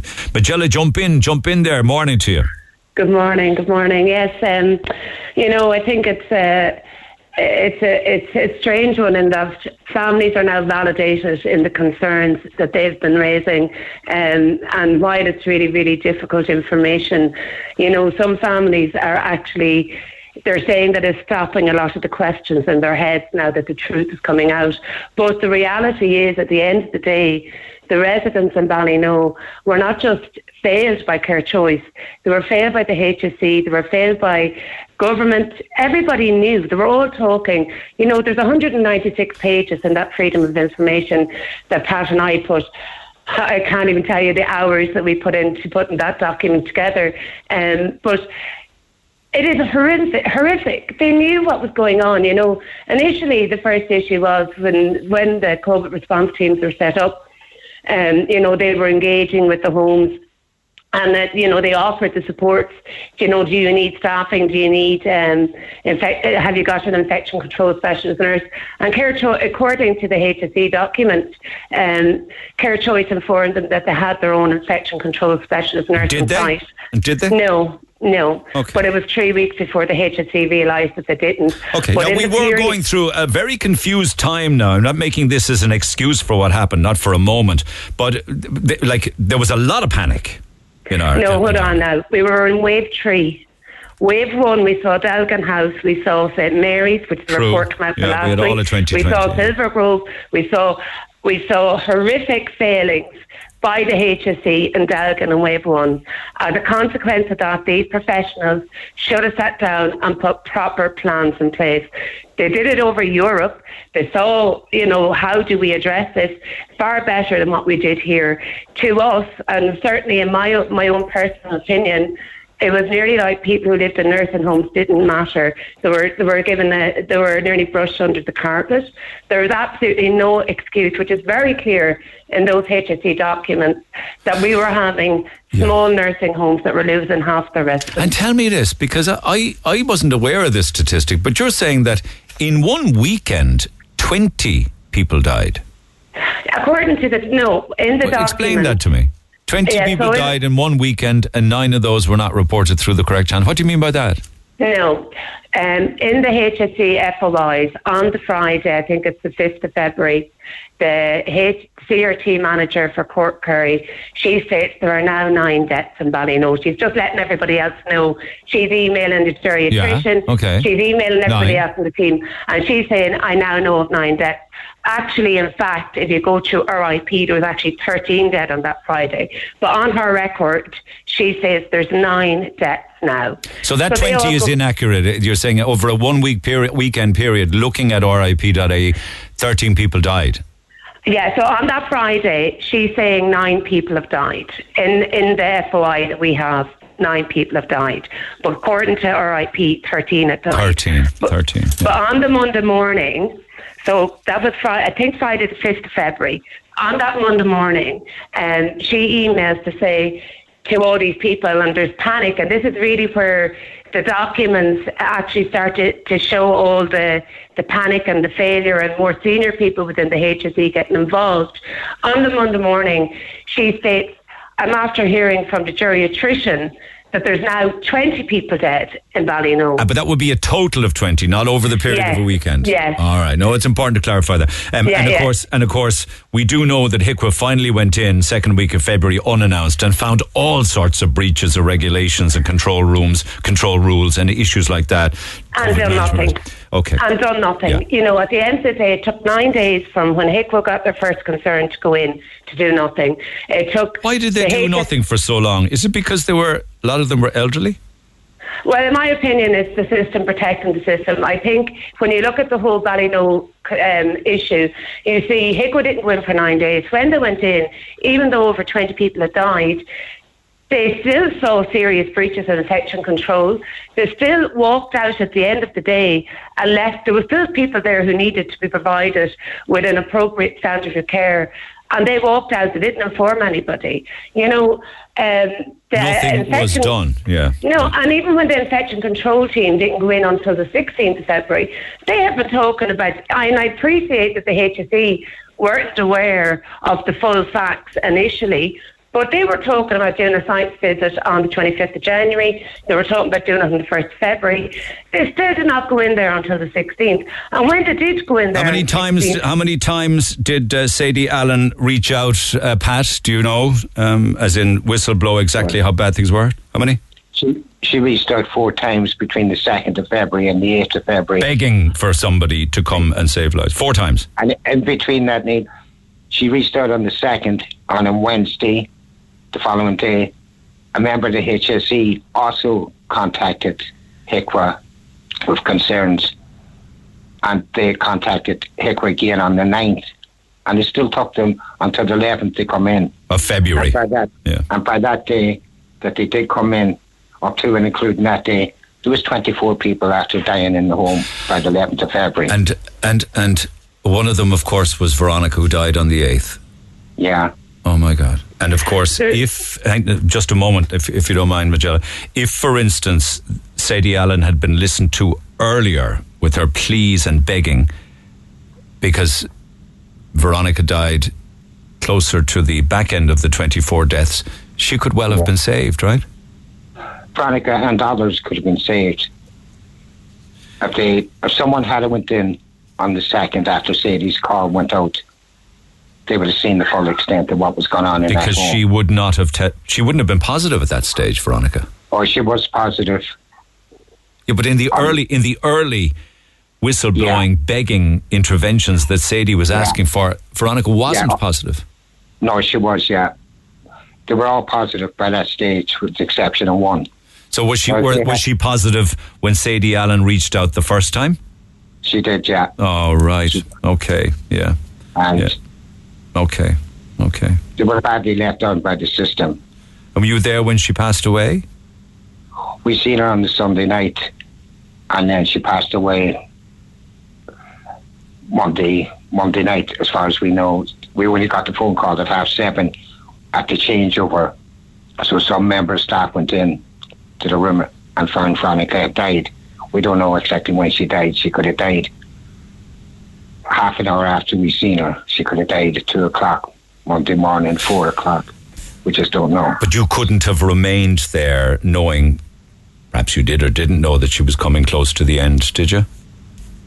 We weren't given the option. There was actually a provision in the guidelines that a family member should be with them, should be given that option. The management in Ballynoe didn't inform anybody they had that, that right to be there with them. You didn't know that you had the right to stay there because you hadn't been told it. And so therefore, no. you, you live now with the memory of your beautiful wife dying alone. Yeah, as as do other families. The, that option, that should have been pointed out to people. No one should have had to die on their own in that home. The provision was there, and once you were willing to accept the risk, which any ma- family member would have done gladly, and they just weren't given that option. Yeah. Majella, I've spoken with, with family members of people who had loved ones in Ballynoe during that period, and some were telling me stories like they would call and the staff would say, um, you know, everything's fine, it's a very peaceful, very restful night, everything's good, nope, COVID. They would call back again a second time later in the day or the next morning to be told, sorry, your mother is on oxygen and needs ventilation intervention, she has COVID. And like, like another yeah. person got a phone, got a, a, a video call saying, somebody here who wants to talk to you, and the wrong elderly resident was put on the screen because their own mother had already died. Another person got gowned up in P P E and was brought into Ballynoe, um, thinking that she was getting a visit with a loved one, walked into the room on their own and found them dead in the bed. Yeah, and sadly, you know, these are the images that haunt families and will haunt families, not just in Ballynoe, that happened in so many nursing homes, but, and, and that's the reality. And at the end of the day, we now need to say, okay, there's far more to come out, I believe, around the Ballynoe story, because like the documents we have at the H S E, communication with the H S E and with senior government. Um, and, you know, after our first prime time uh, back in last year, Um, Minister Butler, we met at Minister Butler, and Minister Butler had a report commissioned into the three homes. We had three homes in that first prime time, and that prime time, and uh, we fought to get that document. And to see, she had commissioned H I Q A to do um, an investigation into three homes, one of which was Ballynoe. Yeah. Uh, and we fought very hard to get that document. Eventually, when that document did come, it was completely redacted, literally just pages with a black marker across it. What? Why? Families why? Were, why? Too damning, is it? To black it out? Or absolutely. What? Or is families, it G D P? It was, is it G D P R? Which? Not at all. Not at all. It was so that it was to protect the system. It was to protect the system from finding out the information of how the residents in Ballynoe were not just failed by one entity, they were failed by everybody. Okay. And I do also think it's important just to note, I have, over the last couple of years, I've spoken to seven staff from Ballynoe and supported seven staff from Ballynoe, um, two of which made protected disclosures. The trauma that those staff have gone through, the old staff, is shocking. And I think that's also a voice that gets lost. Is that so, trauma through COVID you're talking, that period? Yes, okay. Of course, yes, okay. yes, you okay. know. And, and lots of them, you know, and I do think that um, it's a voice that often gets missing because they are the people, if you look at all the homes we support well, around the country, it's care systems are speaking up and not been heard. Okay, well, part of the programme, and I don't recall the man's name, perhaps you can correct me on it, part of the primetime programme, they did speak to medical professionals who said that there needs to be accountability, and some of that accountability needs to be not just the H S E or the COVID rapid response teams or H I C A or anything, but the big companies who own the nursing homes and run them for profit. Yeah, Des O'Neill. Uh, absolutely. We have a huge problem in this country because there's so little oversight in the regulation of uh, private nursing homes, which is owned by, like, only twenty percent of our nursing homes are owned by the state. So we would found, found this all along when we would be going, when families would be having issues in whatever nursing home, and you would be going looking to help for help. And you were constantly told, sorry, they're a private business, we can't do anything. But yet, if you look at the Freedom of Information document that we got in June of mm-hmm. last year, around the T A P S funding, this was the additional funding that the government gave to nursing homes to help them to deal with the, How much? to deal with pandemics. Ballynoe Nursing Home got just under five, um, just under half a million. Half a million, as in kind yeah. of COVID intervention. Yeah. Yeah. Yeah. yeah. Yeah, okay. and you know, it's, but I do think it's important as a result of this. One thing is, the day after Primetime came out the other evening, there wasn't one Cork P D standing up shouting for the people of Ballynoe or their families in the zone. And I really think that needs to be highlighted. Because they're busy roaring had, and screaming about the eviction ban at the moment. Yeah, absolutely. We had a T D from Meath, a T D from Louth and uh, Waterford, who stood up for the people of Ballynoe and their families, looking for accountability and answers, not one from Cork. And I do think that's something that needs to be addressed. Okay, thank you for highlighting that. I wasn't aware of that. Pat, can I ask you what's next now? Because I know that we do have a, a public inquiry on the way. Yeah, well, it has to be the right public inquiry. It has to be human rights based, and it has to be something that's going to, the families have to be listened to. Well, we have a history of public inquiries and investigations and tri- tribunals here. They're a bit of a whitewash, so that must not happen. Well, no, we'll keep pushing, and we're still looking for more freedom of information. We need more information. There's a lot more to come out. Like you mentioned a while ago about the risk rating that they had on Ballynoe was red. Red. I have the paperwork here in front of me. That was on the twenty-eighth of January. Now, they have it down, risk rating red. And then there's another word behind the red that's redacted. I don't know what it means. You Maybe can't be you can't be dealing with that when you're looking for answers. You can't no, blacked out words. Like the twenty-eighth of January. Have you asked, have you asked personally as to whether there is information available in the lead up to the passing away of your wife, Veronica, as to who was with her when she was last visited? Um, you know, the, yeah. her, her final hours? We know there was no one with her, the same as the rest of the residents. You know what time she was last checked or anything like that? I'd imagine Veronica wasn't checked until the changeover the next morning. I got the phone call at seven thirty-five, so the changeover would have been taking place around that time. That's when she was discovered. So it was discovered, really. That's a terribly yeah. hard and word to have to use, isn't it? Yeah. Discovered. All our families got the call around seven thirty in the evenings at the hour changeover. Okay. That's when their loved ones were discovered. discovered. There's a lot more to come out. Yeah. And we've been denied records.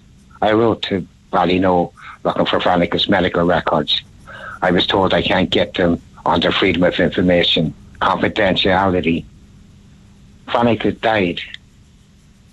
I'm her husband, her daughters, her son, her sisters. They all want to know what happened. There should be no confidentiality. Uh, Majella, is, can that happen yes. even with the new G D P R issues? And there's lots of power now for G D P R people with regards to, you know, information. But it's right, because you have a right to be forgotten about. You're right. You have a right to be erased. You have a mm-hmm. right to your personal information. But surely you would have a right to a loved one's passing and the information behind yeah. it. Um, it's easier to get from a H S E nursing home. Unfortunately, private nursing homes don't fall under the same um, F O I uh, process that you can for other organisations and, and government bodies. That's actually one of the key asks that we have. So the only person um, that could get information that we're discussing with Pat Coyle would be his late wife, Veronica, herself? Yes. But now we have managed to get it in the odd home where we have, you know, we have had families go in and saying, I want a document where my name is mentioned as a person who's still alive. Yes. Um, but it, it's, a, it's such a, te- like we are still trying to support families that from three years ago where we haven't yet managed to get those, those records. And that is one of our key asks, that we believe that as part of the public inquiry, that there has to be an individualised accounting for each family to receive all possible access to okay. information. Okay. feel free to stay in touch, Majella, and you too, Pat. You. Lovely meeting you here yesterday, Pat, for the first time at the radio station, and do stay in touch, and thanks for taking the call. Appreciate it. Thanks, thanks, thanks a lot. You can text oh eight six eight, one oh four, one oh six if you have a comment on this or a story to share or thoughts on the matter, particularly if you lost a loved one in Ballynoe and managed to see the Primetime Investigates or have listened to this conversation this morning. I know I've given out an awful lot of information and statistics and issues regarding uh, those that passed away. Get in touch. You can always text oh eight six eight, one oh four, one oh six, or if you have a story, email Neil at redfm.ie. eight thousand six hundred seventy-five people died with COVID-related deaths. I say that because it's important to say that with, um, you know, COVID-related deaths. Uh, and of that figure, thirty-one percent of those deaths were in Irish nursing homes. two thousand six hundred ninety-three. Back after the break. Talk to Neil Prenderville now. oh eight one eight, one oh four, one oh six. Cork's Red F M. Back to calls in a few minutes' time, but it's a Free Food Friday again this Friday morning, courtesy of yourselves and Roosters Piri Piri, Douglas and Blackpool Retail Park. Morning to all at uh, Pat McDonald's Paints, the new store on the Commons Road, particularly Craig Thompson who got in touch. Tidy Mechanical Repairs in Ballycoreen are listening. Everybody at Donsworth Office Supplies in Forchill. Absolute Property Group on the Bandon Road. Classic Windows or Flat House in the office. Dunn Stores in Bishopstown Court for the Free Food Friday. All the pickers start their work at five a.m. so they miss out on an awful lot of staff functions and night outs because of the unsocial hours they do. I guess that's the uh, home delivery people. Dean's Civil Engineering in Orchard Road. Hungry lads out in the cold need warming up. Everybody Independent Express Cargo and T P M.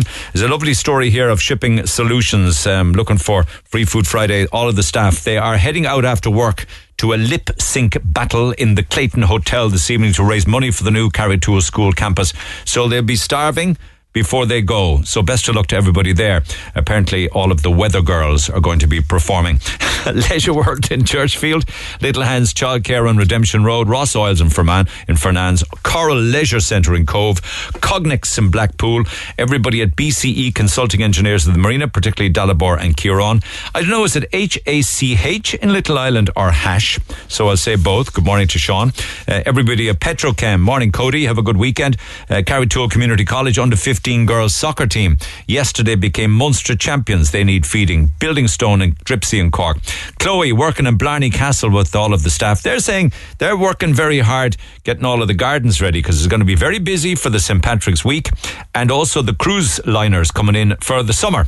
Uh, Merview Laboratories in Watergrass Hill, the Dental Theatre at the C U H, Little Learners in College Manor and Cove, Made For You Cleaning based in Middleton, and just another few for now. Dairy Gold Food Ingredients in Mitchell. Down. Boxed Self-Storage on the Monaghan Road, Business Park, particular good morning to my old pal Vincent Bartley.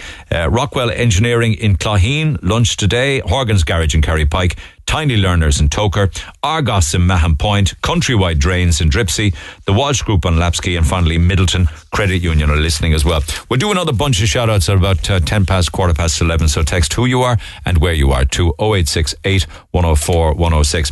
As I said, I promised I would watch the Primetime Investigate show on Ballynoe Care Choice Nursing Home during the uh, period of early twenty twenty-one as we were going through yet another wave of COVID. Um, and of course, people here on the Leaside side had family members there um, at some period during uh, COVID nineteen.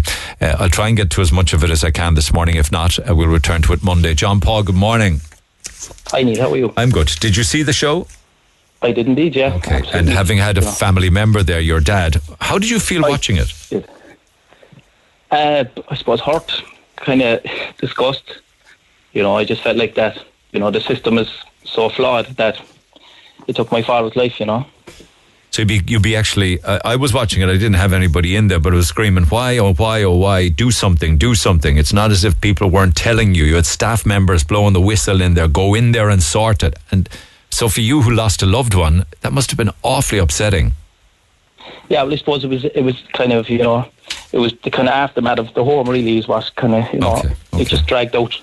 So um, what would you like so to share with us regarding your dad? Last May, um, my mother got sick. My father was a very healthy kind of, you know, upbeat kind of guy, had a few pints, you know, had his treadmill in the morning, it's a bit of a routine. So she was in hospital. I, I said to my mother, look, how do you think my dad would feel about going into respite? She said, he probably rather a hotel, to be honest, but she goes, look, see what he says, you know. So myself and my brother, he lives in the U K, we discussed it with my sister. We said, look, we'll put him in there for a week. Because your mum was going to hospital, is it? She was in actually having an operation. Right. So she was kind of recovering from a, a liver operation. Yeah.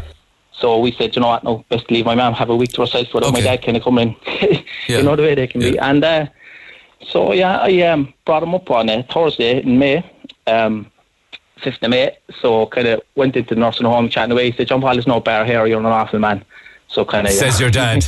He knew damn well he wasn't going in there for a, a few pints or whatnot. But look, he said, look, John Paul is no bother. He said, look, just make sure your mum's all right. He said, look, I'd stay up here for the week and relax and whatever else. Good. So yeah, yeah dropped yeah. him up and... Uh, staff came over kind of with a wheelchair. My dad was like, oh, what do you want that for? She said, oh, it's best you sit in there and we'll bring it uh, down to your room. So the room is down long corridor. So it was a good, he didn't need of, a word. He didn't need a wheelchair though, or is it? No. Yeah. No, no. He, he was in healthy had, like.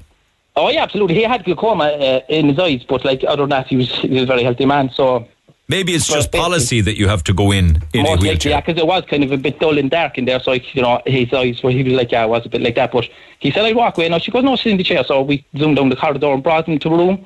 He sat down. No, he said, that's the job. He said, there's a telly there. He said, with the brown bread and tea, no, he'll be happy out. He said, so that was grand. On the Monday or on the Thursday night, he rang me. He said, John Paul, yeah, it's not too bad. He said, to be honest with you, he said, look, you know, don't worry, I'll be fine. So I called him the Friday, couldn't get to speak to him. Um, Staff said, yeah, look, it's okay, he's fine, he's asleep. I was like, my dad doesn't really sleep. You know, he had his routine nighttime and that's all. So on the Saturday, called again and they were like, yeah, he's settling in. So I thought, right, but hey, where's his phone? So they were like, oh, we took his phone off him. I was like, okay, fair enough. So um, Sunday came, I called him again and they were like, yeah, he's fine. So on the Monday, my wife was only working a couple of hundred yards from there. So she called over and was like, um, can I see Christine? She says, um... yeah, he's in his room, he might be asleep.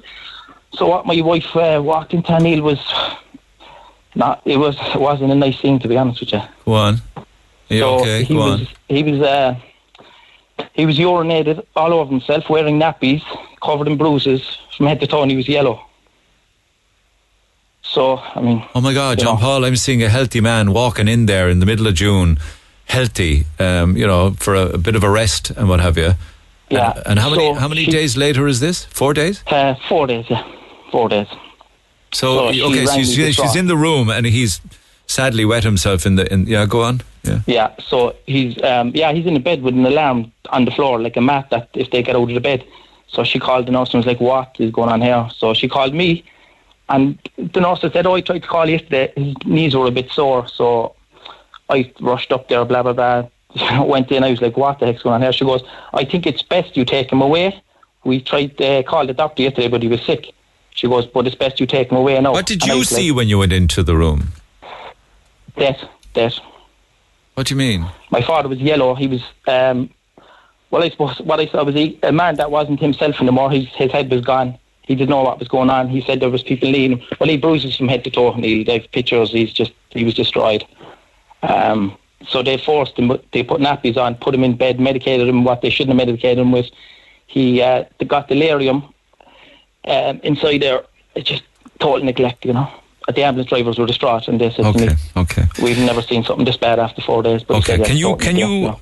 have you time to continue this conversation after eleven? Please say yes, I hope you have. I do, yeah, absolutely. Okay, thank you. I'll chat with you then, John Paul. Thank you so much, because I don't want to rush it. Back after eleven, text oh eight six eight, one oh four, one oh six. I'm Rory. And I'm Valerie, and you can join us for the very best in local, national and international sport every weekend on the Big Red Bench. That's the Big Red Bench, every Saturday and Sunday from six on Cork's Red F M. one oh four to one oh six, Red F M. This is the Neil Prendeville Show. Hearing conversations this morning, which started out with the Primetime Investigates show in, regarding deaths in, in nursing homes, and then we're hearing the sad, tragic passing of John Paul's dad just before eleven o'clock, and he joins me again by phone. John Paul, um, Hello. I'm glad, and, and it's fair to sh- say at this stage, just to remind you, this is just the story about your dad. This is not in any way...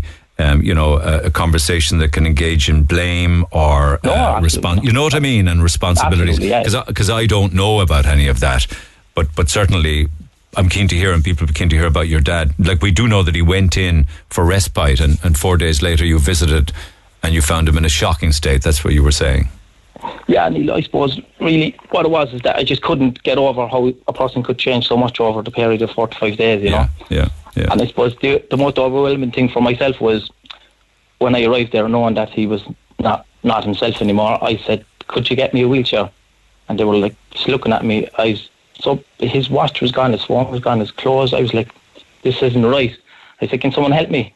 And one of the ladies said, I can't understand what you're saying. I said, listen, I just need help. My dad's not well. And it was just like, they all walked away from me inside the nursing home. There was no system in place. They why couldn't Why couldn't you be understood?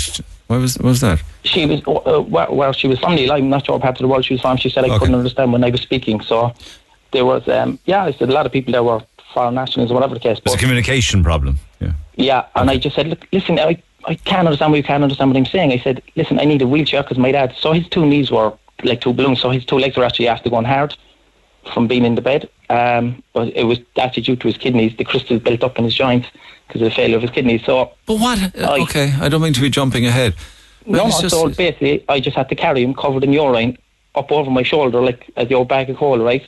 And try and get him in the chair, but he was screaming so much pain because he was all bruised down his ribs. And I says, Dad, look, please, you're going to have to try and sit down. But he couldn't, so I had to carry him out the hallway and walk him through the corridor. And we got him to the wheelchair at the door to get down the steps. And there was a... Uh, one coloured man, he came and he kind of came up with a can. He was shocked. He didn't know what to do with me or trying to help me. But it's just like, I was like, I walked into nursing home having to take out a man who was almost dead by myself. No, nobody helping me. I was just like, what kind of system is this? I paid people to look after my father because I felt I couldn't do it at the time. And now I'm taking him out, bringing him to hospital, getting ready to pass away. So when you, when you, when you brought your dad out, who was there to take him? I had to collect, they told me collect him myself because they felt he wasn't settling. But that was the reason why, because they knew that it was gone so bad that, you know, they couldn't call an ambulance because they were totally at, at fault. And that's what the ambulance drivers had told me, you know. Well, I, I do know that, because we just checked there in the news, when were the last COVID restrictions lifted in Ireland? And it was the sixth of March twenty twenty-two. Your story relates to... Mine was in May June, and in June. May, then, yeah, yeah. yeah, was it June twenty twenty-two? Yeah. Okay. Yeah, yeah. April, May. So that's three months after the last COVID. Now, it, it didn't mean that COVID had gone away. I know that. But we no, had got back to... Wife, there was there was plenty of people around to help me. But it was when I was taken away, I was on my own. And my mother was crying in the hallway next to me going, what's, what's going on? And nobody came to my aid. Nobody. I had to walk around looking for a wheelchair in the, like down the corridors. So did you bring Dad home then, was it? Yes. So obviously, um, it was actually my, my friend, she's a doctor. So she'd actually met him the day we were going up there. And I called her to tell her what was going on with him. She said, look, J P, you need to go straight to the hospital. This is bad. So I rang the ambulance. They goes, look, we'll be with you. So I drove him to my mother's house in Torker, and um, three ambulance drivers met the guys, beautiful, came into the house, and they said, look, yeah, your dad's not well, but the problem is there's a bit of overcrowding over. It's best he stays here in case he gets anything like an infection or anything. So they called it someone of, I suppose, a higher power. It's kind of a doctor. He came and they did like a test for blood, and so he said he was one hundred percent delirium. So we didn't know how dehydrated he was, but all his teeth were yellow. And we handed him a glass of water and he threw it over his face. Um, it was just, Neil, it was just a shocking experience. Like we had, you know, a guy that was bigger, healthier, good colour to his face, came out kind of like not, not after eating, neglected, sick, looked like he was going to die, he was yellow. All his extremities are well, all I, swollen. Yeah, I know. It's just, it's just, you know, we don't know because we don't have details of what happened over the period of four days regarding his care. But you, you, because you use words like neglect. But did like he's clearly well, some like, he, well, clearly he got sick. Yeah. Well, yeah, no, he didn't get sick. Basically, he was no. down to delirium and not being looked after and being medicated. So my dad was a very respectful, independent man. So he was no way he didn't ever dream of leaving anyone put a nappy on him. So we went from that stage, or if they called us and said, listen, your dad's been walking down the corridor, we decided to put a nappy on him. But going in to see a man covered in urine with a nappy on him, it's not, doesn't make sense because he walked in there making TikToks the night before with his grandchildren, you know? It's a bit strange. It's, it's absolutely shocking. In in Okay, so at this stage now, ambulance has been called. And yes, they, that and they, home. Uh, and yeah. they arrive and they see your dad and they say that he has delirium and that he has... Very serious dehydration, is it? Yeah. Okay. His urine was brown. Uh, so they were like, yeah, he's problems. So they said, we're going to get him a bed in the morning. Brought him to the hospital and they kind of said, look, his organs are damaged. Look, his brain is damaged. Uh, it's, you know, we're going to put him in the geriatric ward, see if he can, uh, can recover, obviously, see if the brain can recover. And he didn't. He just went into total, like, insanity, basically. And he passed away four weeks later. four weeks later he just slowly yeah, slipped, he, slipped away. His swallow stopped working and they said we can't feed him because he can't swallow his brain and his organs are shutting down, he couldn't walk anymore. And we were in actually isolation ward because they said he got COVID in the hospital, but he'd recovered from that fine. But he, we were there for just three weeks looking at a man passing morphine. It was, I suppose, the guilt, Neil. We put him in there to be looked after. Oh my, my God, mother I know. Had never yeah. recovered from this. Yeah. She was sick. We put him in there to be cared for a while. Her mother was sick. She came out and went straight to another hospital to see her husband pass. Oh my God almighty. It was for a few days rest while your mother was in hospital. Very exactly, healthy. Yeah. Now, I'm hearing your story and it's exclusive to you. I don't know of anybody else, or versions of it, but this is what you're telling me. You walked in the door, um, fit, healthy man, making a funny joke about there being no pub there. Um, yeah. And four days later, four days later, I mean, what happened in that four-day period, man? That's the problem. He like called him. I asked him, could I come up and see him the day after? No, he's fine. He's settling in. I suppose it's like, you know, maybe it's that's their system. They don't want people coming in when the person trying to feel comfortable. But to walk in and see a guy in bed, like, he wasn't himself anymore. I was like, what's gone wrong here?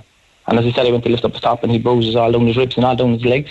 So, so yeah. They obviously get to get the nappy on him. And I look, Neil, I've kind of done my own investigation. I've spoke to one or two nurses. Actually, there was a nurse that worked there in Ballynoe that I met in the hospital, and she told me horror stories. So, do you know what? I felt like this has opened, like, up a thing for me where I can actually talk about it. And I, I felt like I was kind of cheated, but I didn't want to speak about it. Yeah. I was like, look, it's just one of those things that happen. But, like, that Ballynoe didn't ever ring me and say, oh, how was your dad after he left? Or, sorry, we didn't actually call an ambulance. We left you, you know, be the responsible okay. one to take him out of our place. So after you know? this uh, Primetime Investigate show earlier in the week, it gives you an opportunity to say, well, you know, this is my story. I want this story to be heard as well. Yeah, I just wanted to highlight my story. That um, like, it's it's it's crazy. It's ludicrous what happened. It's just crazy. You know? So uh, after so after your last conversation with your dad, you know, was when you brought him there and maybe for a day or two afterwards, because he was on the phone and TikToking and things like that.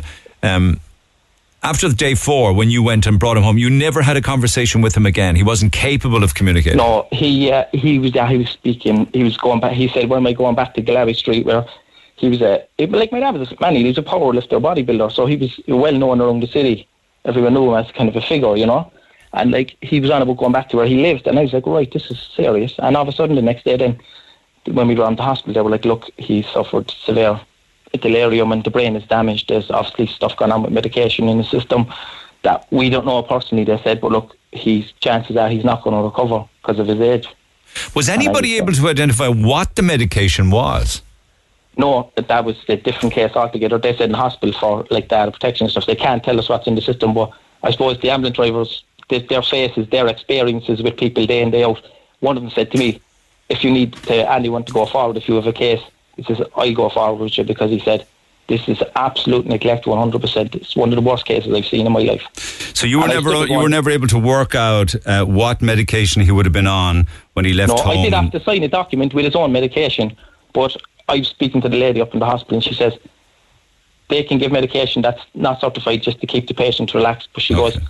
It all depends how we react to patients, you know. So, look, yeah. I don't know, Neil. That's, that's not... No, that's, that would be you know? standard procedure yeah. in, in, in nursing homes, in, in their defence. They, you know, they, they have the medical capability to call but it themselves. But I suppose it was just the, the, the due care and attention of my father not being cared for in there. Oh, I, I understand that. Him away. Yeah. Like, your dad isn't in a fit state to be here anymore, so I had to arrive to my father in a dying state and carry him to the car myself, take him to the hospital myself, while this company got paid for doing a job that they didn't fulfil, you know. It's shocking. It is a shocking story. It, it really is. And, and and and so again, you know, for the for the few weeks that he survived afterwards, there was no way to talk to the man. He he could not hold no, conversation. He was super strong, you see. And the nurses, they were coming to the bed, and he was holding their coats, bless him. And they were like, "We can't actually. Your dad won't leave us go. Like he just he still had his strength to his death, you know." And they were laughing at him because you know he was flexing. He was his mind was gone, you know. He was flexing his muscles and. You know, I was just, oh, it was sad to see, Neil. I didn't know the guy that was sitting in that bed anymore. So rapid. You know. So it's rapid. Absolutely frightening. Yeah, and yeah, and the, the, forgive me for asking, but the cause of death on, have you a death cert? Uh, yeah, do you know what, no, Neil? Um, that's another thing, yeah. I suppose they said that in the end, uh, COVID and um, just the body, you know, natural causes. But yeah, look. That's uh, he was in actually the isolated ward. They brought him in there with COVID, so we had to go in there for four weeks gowned up and whatnot, because they said, look, it's best keep him here because he's not going to come out, basically. But so was he but, um, was he a COVID case in Ballynoe? Uh, no, no, not at all, no, no. No? No. You're sure of that? He got hospital. He was in the hospital two weeks when he got COVID. He was okay. in the geriatric ward okay. first, and then they sent him to the isolated okay. ward. Okay. And um, is this the end of is this the end of the road with regards to your what happened to your dad, or, or do you intend doing something about it, or? You well, yeah, look, my friend is a solicitor. He rang me and he said, John Paul, there's only one problem here. What you're doing is you're taking on um, the case where, you know, you see what the the, the, the words he used, Neil, was the H S E use these places as a, as a dumping ground for people in the hospitals. And I was like, okay, so he goes, it's a mafia, you're against there, pal. He said, well, that's, you shouldn't be using that word now. That's not the proper word to use. Well, I suppose Neil, that's coming from a guy with experience. You know? He yeah. said, look, you see what happened with the cervical scan and stuff. So he said, well, you know, the, the H S E is bad, but, uh, but but mafia, we know what they're capable of doing. But I understand, I understand what he's, impl- he's implying. He that's all I'm, I'm reiterating back to you what they yeah. told me, you know. Yeah, yeah. yeah. But so I he said, said he said you'd want, he said if you were, to, if you if this was an issue where you took on the H S E or, or nursing home, you'd want deep pockets, is it? That's the word he said, yeah. My Absolutely, God. Yeah. My God. Yeah. But as I said, look, stand in for a man who was going in for guilt, arrest. It's the guilt that my mother felt. My sister, like, my sister and my father were, like, you know, they were the best friends. And we travelled all over the country. We we went everywhere. And I suppose the sad part was that I joked to them that we were going to Sneem. We stayed in the Sneem Hotel kind of twice a year. And, you know, we had a great relationship. And uh, it was just to see a man that, you know, I thought I was caring for. I bring them there, and you know, I you feel guilty, is what you're saying, isn't it? Yeah, J P? I dropped them off there, and I had to pick them up there. I brought them in happy and laughing and joking, uh, yeah, and that was the last of it. Then you know, I picked them up a different person five days later. I wonder, will you ever shake that guilt? No, I don't think so, Neil. I mean, I can't. You know, I feel responsible as such, not for what happened, but responsible for going. Wait, you dropped them up there, J P. Can I, you know, you delivered the fact that. Instead of you saying, okay, look, we'll try and get somewhere else from. But you know what, Neil? You can't, you, as much as I said that, like, I mean, he said that to the solicitor, he goes, you, you're not responsible for what happened in there. He said, you know, you can't. But I suppose it's guilt. It's guilt. More than anything else. You know? Know, so you can tell yourself that till the cows come home, you're not responsible, but you'll always feel, what if? I was affected my mother, though, you know, leaving. We, we said we'd look after her by putting him in there, and it ended up backfiring, you know. Such a short period of time for it to rapidly deteriorate like that. What, you know, what happened in those few days? Yeah, I never, I, ne- I never know. You know what I mean? As he said, if there was a camera there, we might have shone some light on what happened with him. But when he was bruised from below his neck all the way to the end of his legs. What happened? He ended, he ended up in, in nappies and dehydrated. And yeah. I mean, what, what, what sickness yeah. became but upon that, him? That's the thing. Well, they said delirium. It was so, like, there was obviously yeah, there was no caregiving. You know, they just they put water on the side of the table and didn't hand it off to him in the bed. So if he got out of bed, there's an alarm goes off. I was told how the system works, and they put him back in the bed, put a nappy on him, and check him every few hours. So, like, my dad is an upbeat guy. He was probably saying, "I'll go for a walk around the place." No, you know, he you couldn't believe the type of guy he was before he was in. It's it's hard to believe, you know. As in fit, just healthy, so, exercise, yeah, yeah, jumped up on the jumped saying, up on the treadmill. Yeah, yeah, he had a treadmill in there. He had kind of a gym up the back. He still kept fit, you know. So it's just it's such a hard pill to swallow that, you know, he's not here anymore. But the fact that we went to, you know, give him the best of care we could, and he ended up dying from it, you know. I'm so so sorry. There is um there is of course a public inquiry into nursing home care. Um, you, your your story and the story of your father should feature in that inquiry actually, because it shouldn't be necessarily limited to people who died in there from covid nineteen, I would think. Would you agree with that? Oh, one hundred percent, yeah. I mean, it's just how the system works, Neil, I guess. It's not just it's not just my experience. There's probably lots of other people like me, but it's, I'm just highlighting what happened to me. So, I mean, I, I think I should put happens, you... then it can be brushed over, you know? No, well, you've told your story. You've told it in a matter-of-fact way, one hundred percent honest. You, you, I should put you in touch with care champions, you know, who represent families like yours who had loved ones in nursing homes and the treatment that they... that they received. You should talk to them and get your and get your the story of your dad on the record. And I'm going to send them the audio of this call as well. Is that okay with you? Absolutely, perfect. Okay. Thank you. All right. No, well, thank you for sharing. And listen, I, I know as as a loving son, you will hold that responsibility and that guilt. I uh, hope the burden of that gets easier in time, J P. No, thanks, Neil. Yeah, all right, bye. Okay, thanks, pal. Take care. Thank you very much. Bye bye. Unbelievable. Back after the break. Text oh eight six eight, one oh four, one oh six. Text the Neil Prendeville Show now. oh eight six eight, one oh four, one oh six. Red F M. And if you have a story to share yourself, feel free. It may well help. Get in touch. You can email Neil at redfm.ie. Text oh eight six eight, one oh four, one oh six or pick up the phone on oh eight one eight, one oh four, one oh six. And I hope to return to this topic again Uh, on Monday, um, if you have conversations that you'd like to air. Um, it's very sad. Can I just do another uh, bunch of Free Food Friday shout-outs um, for everybody at Kiri's Hyundai stores? Would love some feeding today. All of the gang, they're working hard. Easy Living Interiors, the logistics office are looking to be fed today. Always listening. Cognex and North Point, uh, uh, Inform Nutrition's in Watergrass Hill, Mallow Primary Healthcare Centre, Morning Siobhan and all of the staff, O'Sullivan's Pharmacy in Grange, D B Schenker in Little Island. Uh, they lost a match last night apparently and they're fed up about it and want feeding. Little Island Transport in Carrigtool, Urban Retreat Hair Salon in Middleton, uh, Kindellan Construction in the C U H, uh, everybody working at Saint Killian Special School in Mayfield. It's their annual Blossom Ball tomorrow night. All of the proceeds going to the school and Feed Cork. So have a great weekend. Enjoy the ball. Uh, Tails and Tubbs Grooming in Douglas Woolen Mills. Uh, morning to them all. Union Hall Smoked Fish are listening. The C U H C R C crew are working hard, saving lives. We're always listening. Morning to Ashling and all of the staff at the Cath Lab at the C U H. O'Shea's Coal Family Business uh, and Margaret, who's been one in a million and working hard. Expert Attic Conversions in Grange, just another few. Unique Fit Out in Glanmire listening. Dennehy's Health and Fitness at Penrose Dock, um, and everybody at the N S D Accounts Management Department. P F H in Little Island are listening. O'Leary Lasarda in Vokes, uh, do Volkswagen uh, are listening. Country Farm Supplies in Middleton, T I S Fire Stopping Limited, uh, O'Sullivan Developments are working in Knockraha.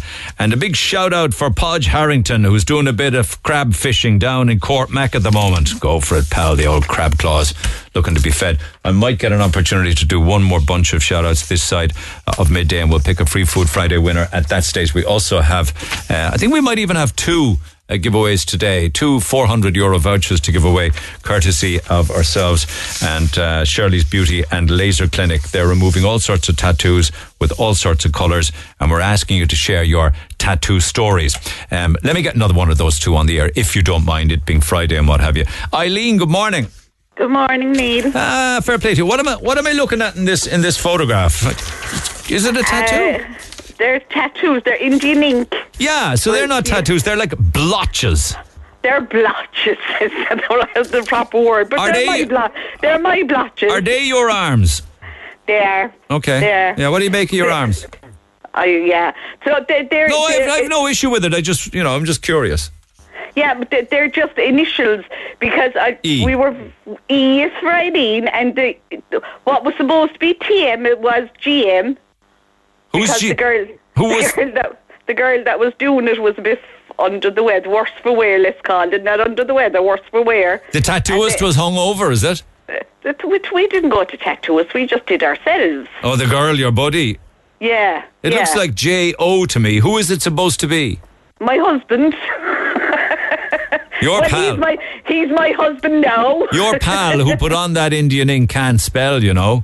Oh, tell me about it. That's I not, still can't spell. Yeah. So that was what? forty-three forty, forty years ago. forty-three years ago. Okay. How do you cover how do you cover them? Because clearly I'm you know, when you when you get all your glad rags on and you look a million dollars, uh, it's kind of dragging you back a bit, isn't it? Uh, absolutely. I, I have a makeup. I have a makeup that covers them over, but you know, nine times out of ten, you'd forget that they're there, and you just kind of and, and like kind of I when I was younger, kind of to hide them, I always wore long sleeves, so it like I, they never kind of really bothered me, I have to say. Okay. But like for any occasion, I, I used to have a special kind of makeup. But in fairness, that, you're still with uh, T M. I am. I am forty-three years. Even though it says forty G M on your arm. But listen. Listen, when you're young and foolish, and uh, should I mean? And then I said, and I said to her, "What did you do?" And she said, "I thought that's who you were doing a line with." I said, "Oh, for God's sake, give me a break!" Did like, you so know she, that Indian ink was for life? At the time, I suppose we didn't. you know, and we like kind of an egg and a flag and a flag and a cider. Uh, listen, I remember flag. the days I worked with guys. You know, I used to do I used to do an awful lot of gigs way back in the day, and I used to yeah, work yeah. with an awful lot of people, and you'd meet them in pubs and clubs and places like yeah. that. And an awful lot of the bar staff, I remember, when they were young, they used to get Indian ink put on their arms, ma'am, and love hearts yeah, and stuff yeah, like that. Crosses on their on the wrist, on their hands. So as as they moved on through their working life, they um, as they were getting a little bit older, you know, mid twenties, late twenties, yeah, yeah. they used to go around with bandages over them. Literally ba- bandages on their wrists and on their knuckles and not covering but, them. But you know, many a year I was saying, yeah, I'll go and I'll, I'll get them taken off, because it kind of became, it came, it came trendy to get them taken off, and I'd go and you'd have to get the patch test. But life just got in the way. I had four children and I was saying, oh, sure, listen, listen, I have more to be doing. Yeah, now no, is the time doing. though. Now is the yeah, time. We got to get. Now is the time, because I have I, I, I've only grandchildren now. I Did you ever think of getting a proper tattoo though? No. No, no, no, definitely not. No, no, I couldn't cope with the pain. No, I, I to be uh, honest. Eileen, we got to get rid of those for you. You've yeah, had them far yeah, too long. Shocking. They're, shocking. They're, well, I, you know, like they're Indian ink. I've never seen pretty Indian ink, to be honest with you. But I did like they must be in so deep into under the skin that they they seem that they don't even have lost their colour. Does that make any sense? They're shabby when they go on, girl. Never mind forty-three years later. Um, no, no, they were trendy in the time. Ah, like, uh, they were, but... No, don't take it away from them. They were very trendy, and I was a boot girl, like, so I needed... Were you? Did you have all the boot girl clobber? Oh, yeah, the quarter ardens and the loafers and the whole lot, like... All no. leather, is it? No, no, Christ, no, we couldn't afford all leather. The, the loafers were leather, but you had your quarter ardens that you got done off the, off the shoemaker. It was a great style, wasn't it? Absolutely, yeah, it was actually, yeah, definitely. What, what so, music yeah. were you into back then as a boot girl? Was usually status quo or something like bad manners, status a bit of ska. It was actually no, not the ska. No, it was status quo or the, the mid-your. I can't even remember. That's right, Ultravox and all that kind of thing. Ultravox, yeah, the that boot kind girls. Of thing. And we I were kind of half afraid of the boot girls. We were very afraid of the boot boys. Yeah, well, uh, we were very good. We used, to, yeah, we were good. We just had this. We had the, the style. They we gotta really get rid. Didn't. We they don't get, need the muscle. We yeah. had the style. We got. We got to get rid of those. I'm going to yeah. get. I'm going to get you sorted with uh, uh, with um, Shirley's Beauty and Laser Clinic. Get those awful things off. All right. I won't take offence to you saying they're awful things off, like. Well, I don't know what that J O is about, like. No fairness. That's J. That's not supposed to be a capital G. It's not, girl. It's a J and an O. Well, listen, if you cross me now, I'll change my mind. I don't do that now, for God's sake. No, like, listen, what, whatever they are, pretty and all as they are, we'll get rid of them for you, all right? Good man yourself. All right, Eileen. Eileen the boot girl. It's good to catch up with the boot girl from back in the day. And I'll send you the picture when they're gone. I demand on seeing the end result. I demand absolutely. it. Absolutely. Right. Absolutely. Thank you so good much. Good luck, good luck. You all told a great story. Side. You told a great story, and that's half the reason why I'm giving you a four hundred euro voucher for Shirley's Beauty and Laser Clinic. I have one more now, and I'll allow you guys at the end to decide who should ah. get it. It could be Mark, though. Mark, good morning. All right, my son, this is more Indian ink. I can make out I can make out era. What's below it? E two. What's that mean? Talk to two. You should be talking to. I tell you, Neil, we, I, I was having a drink with my brother one day, and we did news machines that time. It was just Indian ink. So what was it? The, need, it was a, a needle, the pin of a needle. In, a pin of a needle. And he was sitting down on my right hand side, and he made out that it was thirty-two to him. Well, he made the three out of three, and he made it an E. It's a so backwards era, three. E two. Yeah. E two. Yeah. E two, Brute. Like... Era E two. So he got the fodder right over the E, though, in fairness to him. I, I think so. So, did you have words when you saw that it was era E two? No, we didn't know. We didn't know till the next day. So lucky you, didn't, lucky you didn't get hepatitis sticking needles of ink into you. Ah, but back then we were, it was a great time. You know, that's the way we we done things like that. This was years ago. Oh, how long ago was it? Um, um, I'd say twenty years ago, twenty-two years ago. Right. And here we are all these years later, and we still don't have an era thirty-two. That's true. Oh my God. Era was E two. Era E two, and I I can't get, I don't know what to do with it. Neil, help me. Uh, but wait a second, b- before I make a decision on this, like, have people spoke to you about it? Do they notice it? Uh, just some people kind of looked at it all right, but they looked at me then and said, nah, he's not, you know.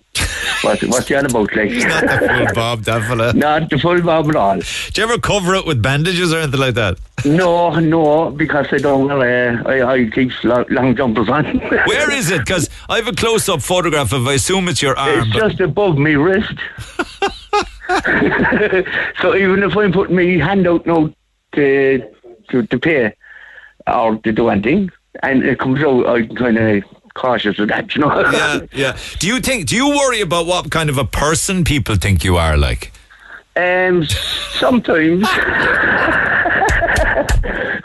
Sometimes, no need, like, but I, I'm not really worried, look, because I'm twenty-two years, so, yeah, yeah, you know, I just said to me, like, I'm not going to... I'm going to be talking to Reggie in a few minutes' time. Do you know Reggie? Very posh. I love Reggie. Yeah, Reggie, he's coming Reggie in, in a minute. I'm from the Rochester Road. Well, from the Rochester Road. You know, yeah, I was just wondering whether Reggie would ever... Um, no, he's actually the Blackrock Road. He's even posher oh, than the Rochester oh, Road. Oh, sorry, sorry, sorry. I tell you what, I tell you what, I could do. We could leave the era, and we could get a tattoo artist to get rid of the E and change it to a three. Could you do that, Neil? Please. So, anything, no, because this is a... Uh, nah, I say you should I, just get rid of it. I'd say get rid look, of it. Yeah, get rid of it. Get rid of it, Neil, if you can. Era E two has got to Era go. E two. Era E two has got to go. We need right. the back thirty-two. All right, my man. And you can then go Thanks, and get Neil. A proper tattoo. Era thirty-two. Thanks, you can get another tattoo then saying, Era thirty-two, still waiting. That'd be perfect, man. All right, my man. We'll sit, we'll give you a voucher, so get yourself off to Shirley's Beauty and Laser Clinic and get rid of Aerith E two, and let me see the final result. All right. I will, of course, Neil. Thanks so all much. All right, bye. Look after Thank yourself, you. Mark. Regards Bye-bye. To everybody down in Middleton, and and I want to see the final results from everybody that we've given vouchers to. If there are other tattoo stories, well and good. I've no problem with that. But thanks to Shirley's Beauty and Laser Clinic, you can get further details of what they do at Shirley's Beauty Clinic dot com, and they're removing all tattoos, all colours. Uh, good luck with that. Back after the break. The Neil Prendeville Show on Cork's Red F M. Our phone lines remain open after midday. oh eight one eight, one oh four, one oh six. And you can text oh eight six eight, one oh four, one oh six. Pick up the phone on oh eight one eight, one oh four, one oh six. What number? nine one. I just don't want to let the opportunity pass. I mentioned at the start this morning that John O's out in Douglas are giving away free pints of Guinness Zero, and they've got loads and loads of them apparently. I don't know what the back deal is to this. We'll find out. It's happening all over the country. Donald, good morning. Good morning, Neil. How are you? Good, my man. I know the food is great there, and I know that the booze is great there, but giving it away for free, what's going on? Uh, well, it's uh, Diageo have stepped up. Diageo are uh, doing their largest ever um, promotion for Guinness Zero Zero that they've ever done uh, for, for Patrick's weekend.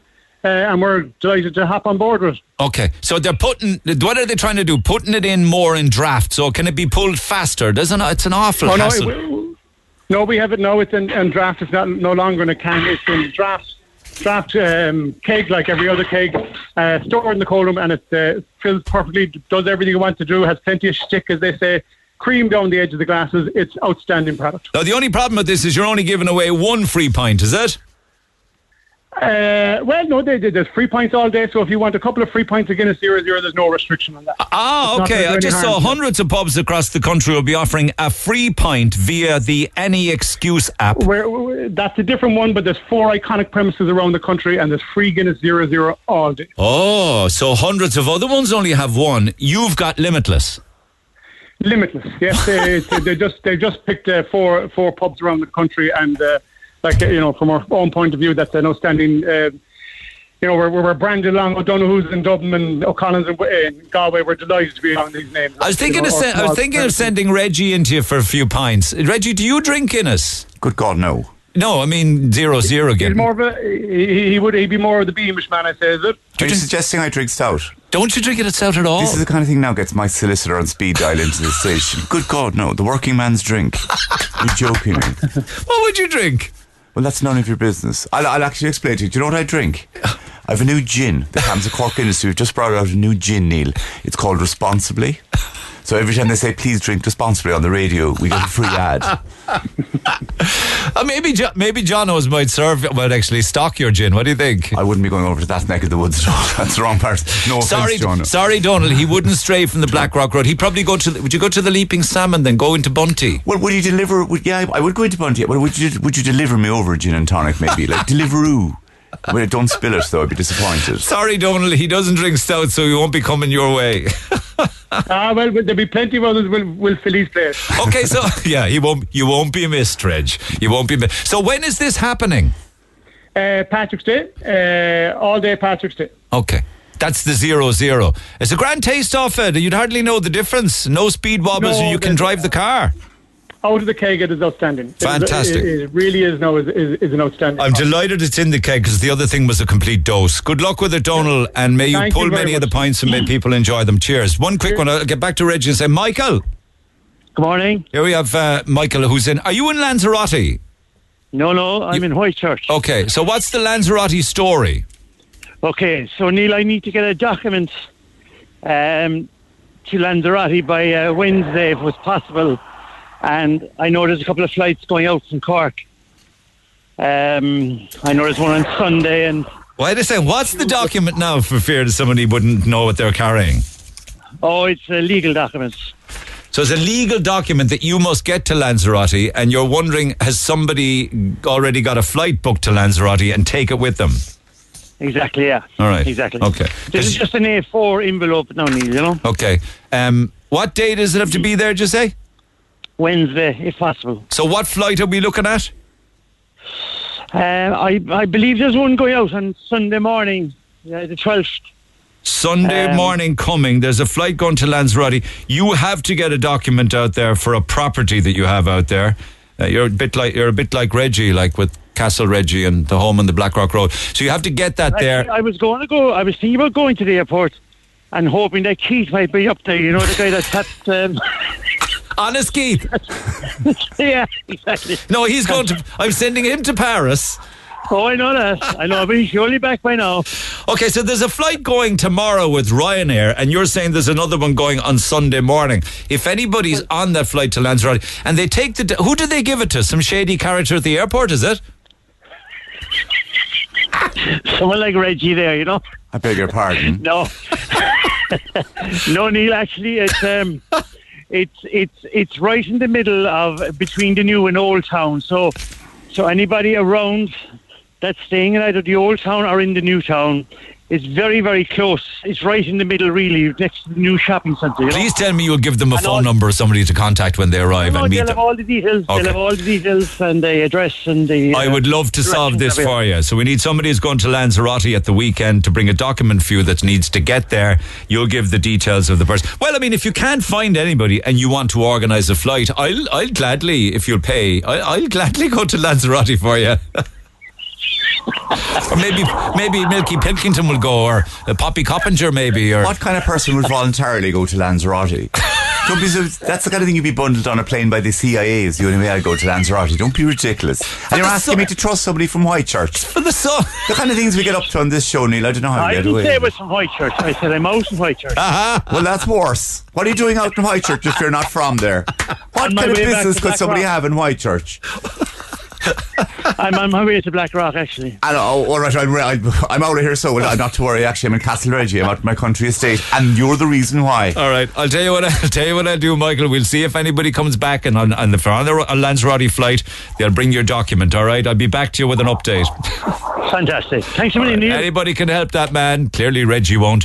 Text oh eight six eight one oh four one oh six because Reggie's very busy, um, being uh, working on plans continue afoot to get Mahan moved to the north side of here. Yeah, well, that, that's that's currently in the pipeline. Yeah, it's just I mean the technology is sorted now. It's just and uh, we've got a couple of brown envelopes floating around now to sort out the planning permission because there is planning elements obviously. See, the thing about the thing about you that always amazes me is you never worked a day in your life. Your, your money was given to you like it's old money. people talk about old money. Yeah, it is like the merchant princes. You never did it. No, no, not the merchant princes. I mean, when were they? eighteenth century? Neil, my money is so old. I mean, some of it has Julius Caesar on it. You know, we're, we're, we're ancient, ancient old money Cork people. We look down on the Normans. They were fierce common people. Do you remember the Normans? Yes. I mean, I remember the Normans came to... I remember learning in school that the Normans, we were told they were more Irish than the Irish themselves. I mean, Kilkenny is a Norman city. What kind of people go to Kilkenny and say, we must be more like them? Right, so I don't know why people value the Normans or anything like that. So, no, we're, uh, we've been in the Cork now for three thousand years, and we've been down on the Blackrock Road for three thousand years. And really, what are you living in the castle in Dunma- Dunma- in Dun- Dun- Dunmahan, is it? Well, we have, what we have is, I've, I've a mansion on the Blackrock Road. We've, my country estate is Castle Reggie. Now, that straddles four counties. Uh, it doesn't appear on the map for land tax reasons, um, as you can imagine. But, uh, so I'm always, you know, so it goes up to the border of Kerry. We have a massive wall there, as you can imagine.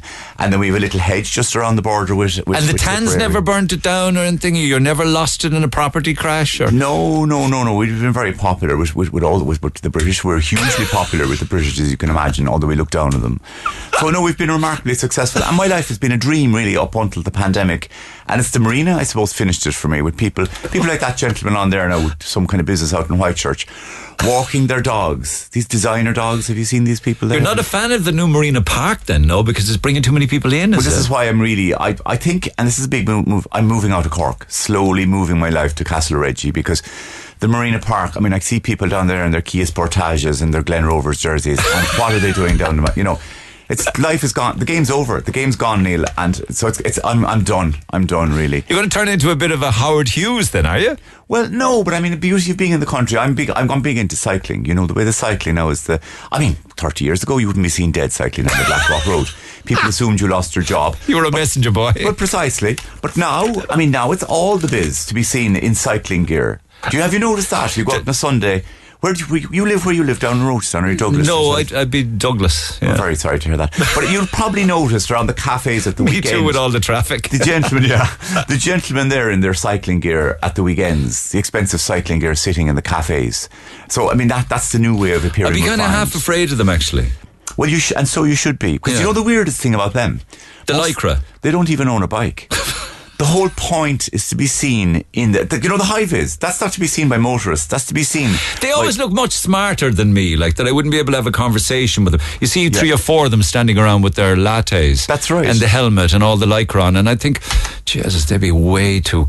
But they're going around in adult nappies. I mean, this is what, you know, this, I don't be afraid of them. Don't be afraid of them at all. But it is ridiculous. But most of them don't even cycle. So what, you'd, what you'll find actually is you might see a fella now at eleven o'clock, say, in some place like Napoli in Monkstown. You know that cafe? It's quite, it's de rigueur. That's French where you have to go there. But you might then go to Kinsale, drive down, and they're down there as well before you. Because They've they just go around in a van. They don't actually even bother cycling. You know, you're, you're, you're mad keen to give people tips on social climbing. That's right. Why would you want to do that? Why do? Why would you want to have more people like you? I mean, well, they won't be like you. Sorry, let me explain. There's a four-rung social ladder in Ireland. I'm on rung one.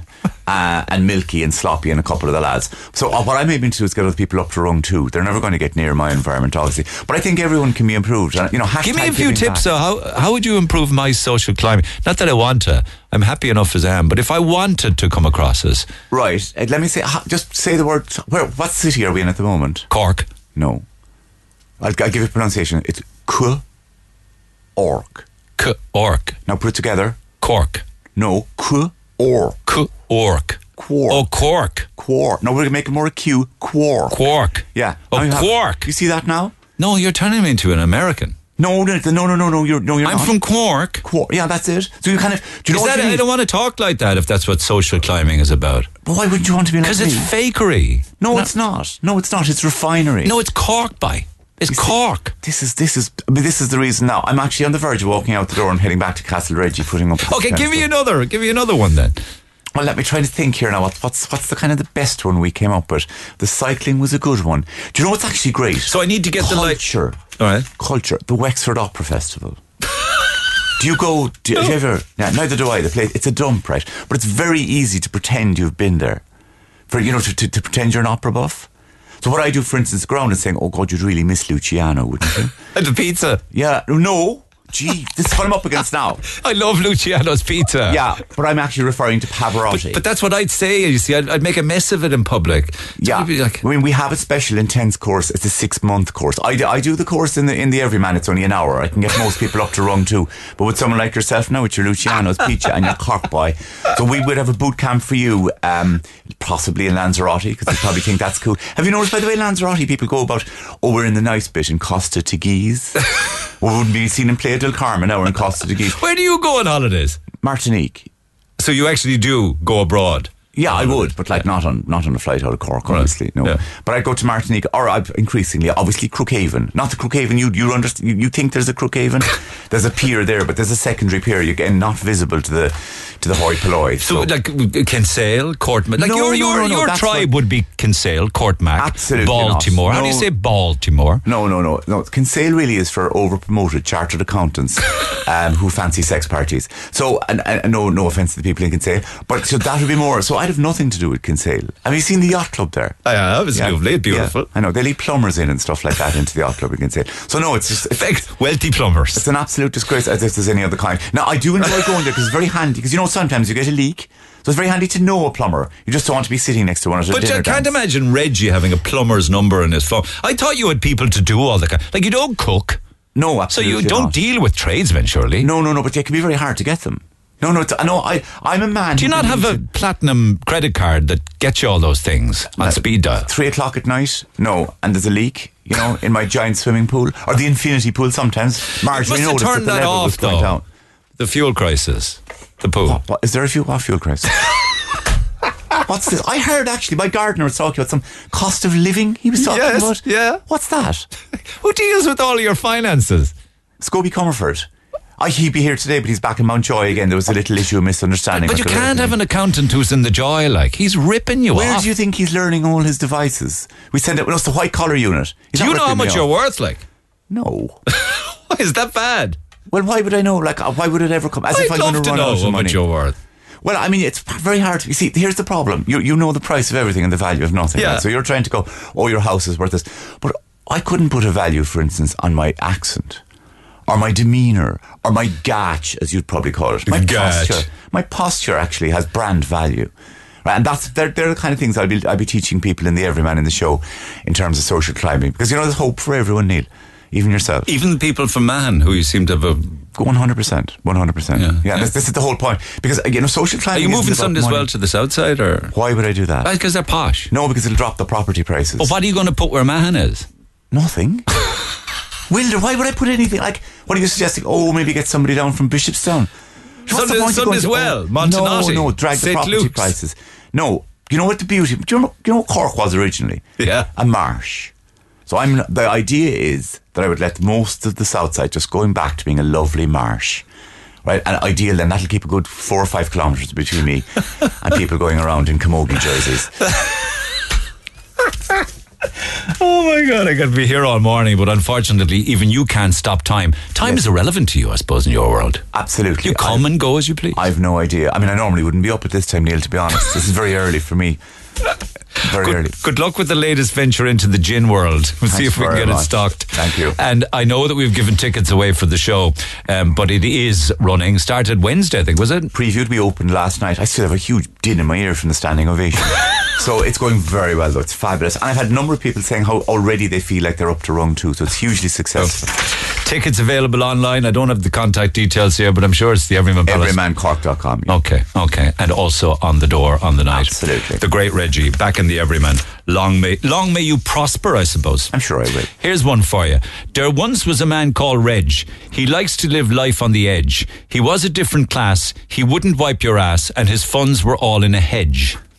Why would I want anything to do with Limerick? I mean, don't be quoting Limericks to me. That place now, you have to give me a fit of the go. That's Billy M. he, he gives Limericks every week in a hope that we give, Come on, Billy. In, a, in a hope that we give him some Roosters Piri Piri. Roosters Piri Piri is a different country to you, I suppose, isn't it? What, what is it? What chicken. Is it? Chicken. Oh, yeah. God, who eats chicken? Spicy these? chicken. Are people still eating chicken? God, God. Off you go, Reggie. Good to see you, man. Take care of yourself. Lines are open. You can text oh eight six eight, one oh four, one oh six. In spite of what Reggie says about chicken, we'll give away Free Food Friday after the break. Call the Neil okay. Prendeville Show now. oh eight one eight, one oh four, one oh six. Red F M. If you haven't been to Reggie at the Everyman yet, it's a brand new show. You need to get there. You'll have great fun. It's all new material and it's a great way to celebrate all things Cork. Cork. Cork. Oh, listen, I also... I got the castles wrong down in Blackrock. It is important that I get these things right. I said something like Dunmahan. There isn't. There is an area, Dunmahan, down along there, but I was actually referencing Dundanian Castle, so I'm happy to correct that. But enough of that. Last bit of business for the week that's in it. Free Food Friday winners. And I have seen this company texting for years, for an age, and I'm delighted it's come right for them in the end. Donworth Office Supplies, Forge Hill. And I should have... Is it Brina? Brina, good morning. Morning. I have a problem with this now. I know there's fifteen or twenty of you, but a lot of them are on the road. So are they yeah. coming back for food or what? They're en route back to us at the moment. Okay. Will they be a hungry bunch when you get them back to base? Oh, one hundred percent. Okay. They're over there. This will feed fifteen to twenty of you. You're going to get a bunch of starters and main course. You probably know exactly what's available to eat, don't you? Yeah. No point going through it. Every week. Okay, well, listen, it's paid off. Thank you for listening every week and thank you for entering the competition every week. The starters and main courses and build your own cheesecake and all sorts of things on the way to you. Chicken and burgers, the lot. So how am I going to get a cheer out of you if they're all on the road? Well, there's three of us here, Neil. So what kind of sound, what kind of sound can three office people make? Let's find out, shall we? Go for it. Okay, three, two, one. That that's good. Give me another one. Make it longer. That'll do, guys. It sounds as if there's a dozen of you there. You make a lot of noise for three girls. Fair play to you. Okay, food's on the way by Red Patrollers. Have a great weekend. Congratulations to everybody at Donworth Office Supplies. Take care, Brina. Thank you. Bye. Bye. Enjoy your weekend. You will love the food. It is just five stars. And Lines will stay open. You can text oh eight six eight, one oh four, one oh six. Enjoy the weekend. We'll pick up on all conversations on Monday. And I'll see you on Monday. For more Red F M podcasts, go to redfm.ie forward slash podcasts.